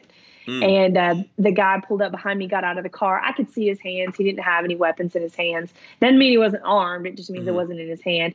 And uh, I had pulled my gun from the uh, door of the truck and just when he got up to my window and he started, you know, mm, yelling at me, I just, you know, kind of tapped the muzzle on the on the window and said, "Man, I'm not. I was wrong, and I'm sorry, but I'm not dealing with this this with you today." Mm-hmm. Um, so you got to think about that too. I mean, even if you're in the right mm-hmm. in a road rage situation, you don't know that the other person isn't armed, mm-hmm. and that directly correlates to what we just watched. You know, the video that we just watched. You don't know who's armed and who's not armed. So even if somebody does some you know dumbass shit to you in traffic, uh, it's it's really not worth it to pursue that, right? I mean, get a mm-hmm you know, if you've got a dash cam, turn it on, get the footage, get the license plate number, let the police deal with them. Uh, it might take a little bit, but I, you know, everybody's going to walk away. Nobody, you know, and no innocent person is going to get hurt. Mm-hmm. Um, but don't be following people to gas stations and don't be pulling out your gun and shooting at moving targets on the open road. That's irresponsible, and you're, you're, you know, the likelihood of you actually hitting your target is severely low. Yeah, and I, you know, I would agree with you on that. I mean, I think if something like I don't even really understand the psychology behind people who feel like they need to follow you. Something happened for whatever reason. Guess what? You're okay. If you get if there, if there was an accident, I get it. Right now, you want to exchange yeah. IDs or something like that. You want to wait for the cops and all that kind of stuff. By the way, technically, in that, and I just thought about this. In Florida, if there's an accident, it's a crime for you to leave the scene of the accident. So those guys, if they bumped him technically, that's a problem right there. If you bump someone, everyone's yeah. got to pull over and stay. And actually, it's the law. You have to check on the other person and make sure they're okay and all that. But that's all bes- besides the point. If nothing happened, someone cut you off, you're mad. Okay? Uh, maybe you honk the horn, maybe you curse, maybe you flip them the bird. Why do you need to follow them now? Why do well, you need now, to know this person? Yeah, so the psychology is like now you're like, well, I got to teach them a lesson because they're just going to keep doing this, you know. Well, yeah. okay, so have you seen the Netflix documentary Tread? No. Okay, you need to watch that because okay. it's about it, this is basically Tread is basically this on like a grandiose scale. Mm-hmm. Only it doesn't have to do with road rage, but the guy, the the short version of it is the guy uh, and this happened, I think, in Colorado, like right outside of Denver, maybe or something. Mm-hmm. And um, he was being screwed over by the city council on some property that he had uh, purchased, and they were basically trying to run him out of town. And it was, and it was completely unfair. Mm-hmm. Um, and so it was basically this, you know, these government officials that were trying to get this guy out of town. So what does he do? He goes to California and buys a big, like. Uh, it's not a bob. It's a like a big backhoe bobcat. Oh, bulldozer. Not, is this the kill bulldozer? Thing? Is this the kill yes. Oh, okay. yes. Yeah. And he outfitted it in armor. Right. Hank, listen to yeah. the point mm-hmm. where he had a he had an air compressor in it and cameras outside of it. And so when he was, and so he literally destroyed every person that screwed him over in that mm-hmm. town, he destroyed their business. He ran it over with this huge ass bulldozer that he had outfitted in all of this um, armor, and then he had the cameras so he could see outside of it. And then he would push this button on the air compressor, and it would blow all the debris off the cameras. This guy was like solid in. And this is on documentary. This is on Netflix. It's called Tread. Yeah, it's called Tread, and you you have got to watch it because you're sort of like you're like half on his side and mm-hmm. then you're half like this dude has lost it mm-hmm. okay but it's like what happens you know when it was like the you know a, like a tiny tyrannical government you know trying to like come down on this guy but now you've got he now he took these extreme measures and so that's what this dude did is he's like oh, this guy's going to mess with me. I got to teach him a lesson. Just like the guy who made the bulldozer was like, I got to teach these people a lesson mm-hmm. and, why they shouldn't treat other people like this. Yeah. And that's probably the mentality that he had. Yeah. Brick says he had a 50 mounted on it. He did. He did. and it was insane. Okay. And they had snipers on like hilltops, like mm-hmm. trying to take him out and they mm-hmm. couldn't because he was like this amazing welder mm-hmm. and so he was his his shit was so tight nobody was getting in there Mm-hmm. Nobody yeah. was getting in there. Well, so this is you just, never know who you're dealing with. Listen, I don't. I don't know, man. I don't think, and I and I've been in situations. I remember, uh, first of all, like I like small little zippy cars like that. I really do. And I had a little small zippy car like that. But here, you know, where I lived, everyone has pickup trucks. You know, yeah. and I remember I was zipping in and out of traffic because that's why I have little zippy cars. And there was a guy in a pickup truck that was mad or something like that and he was trying to catch up to me and i did think okay maybe this guy's mad but if he gets out of his car then we have a you know then we have a situation like i think he caught up to me somewhere where we were stuck in traffic so i was like oh well you know i guess i'm just going to sit here and wait and see what this guy does but the guy didn't um, he didn't get out of his he didn't get out of his car. To be honest with you, I don't even know. Maybe the guy was telling me, "Oh, that's a cool car." Maybe someone who recognized. I don't know. But once you get out of your car now and you're coming over to fight with me, here's my thing. If I take my gun out, I'm already on the path of something. You know, mm-hmm. and I think this is what people need to think about. It's not to say you can't take your gun out and then you ha- you don't have to use it. But once you start going down this road, you know, it's very difficult to stop your momentum, right? So That's for correct. anyone in these situations, you need to remember that once you're in motion, you it's know, hard to not be in motion. Yeah, we're talking yep. about physics here. So, um, but people, listen, we all do things to each other that makes that makes us get mad and all that kind of stuff. Uh, you know, we got to figure out how to deal with it and not have it get to this because I think in this in this scenario, this guy just got lucky that he didn't really hurt anyone that didn't need to be hurt. Um, I don't know if I care about the people in the Z getting hurt or anything like that. Um, you know, because they were obviously up to some shenanigans. So we'll see how that whole thing goes. Okay, so I know we've got a couple of minutes here. And see, like I said to you, you know, you're worried, got nothing. I was never worried. I don't think. Yeah. I don't be lying to people. You were saying. Remember, you were saying, worried. "Oh, I don't want to just talk to you. This was more fun the that, other time. There was other people." That is not. Now I just got to talk said. to Hank Strange this whole time. No, that's not even what I said. It's fake no, news. It's that's fake yes, news. it is. Very fake news. Really fake. Fake news. Fake, yeah. fake. Absolutely. So what's going on with you? What's what's coming up next with you before we uh, before we even start thinking of getting out of here? What's your next moves? Where's the next places people could see you? I know you're building ranges. Sometimes you're doing the class. So what's coming up? Yeah. Well, um, the best thing to do is, you know, either follow me on Facebook or Instagram at Clearing the Chamber because um, I got um, I'm doing the Done Right podcast uh, coming up. Um, I'm doing the Fireside Chats podcast. I'm doing the Cigar Talk podcast. Mm-hmm. So loves I love cigars and bourbon. I was sipping on some bourbon when we first got started. Okay, cool. Uh, oh, I see. That's what yeah. uh, lubricated you then. I had to get going, you know. Yeah, you got that bourbon. Um, yep. Okay. And then mm-hmm. uh, I've got some uh, you know, uh, we're probably going to do another coverage of the debates on mm-hmm. the Patrick Bet-David podcast. Mm-hmm. Uh, and then uh, I've got some, you know, projects coming up. We're still doing Project Safe Neighborhood with Tier One.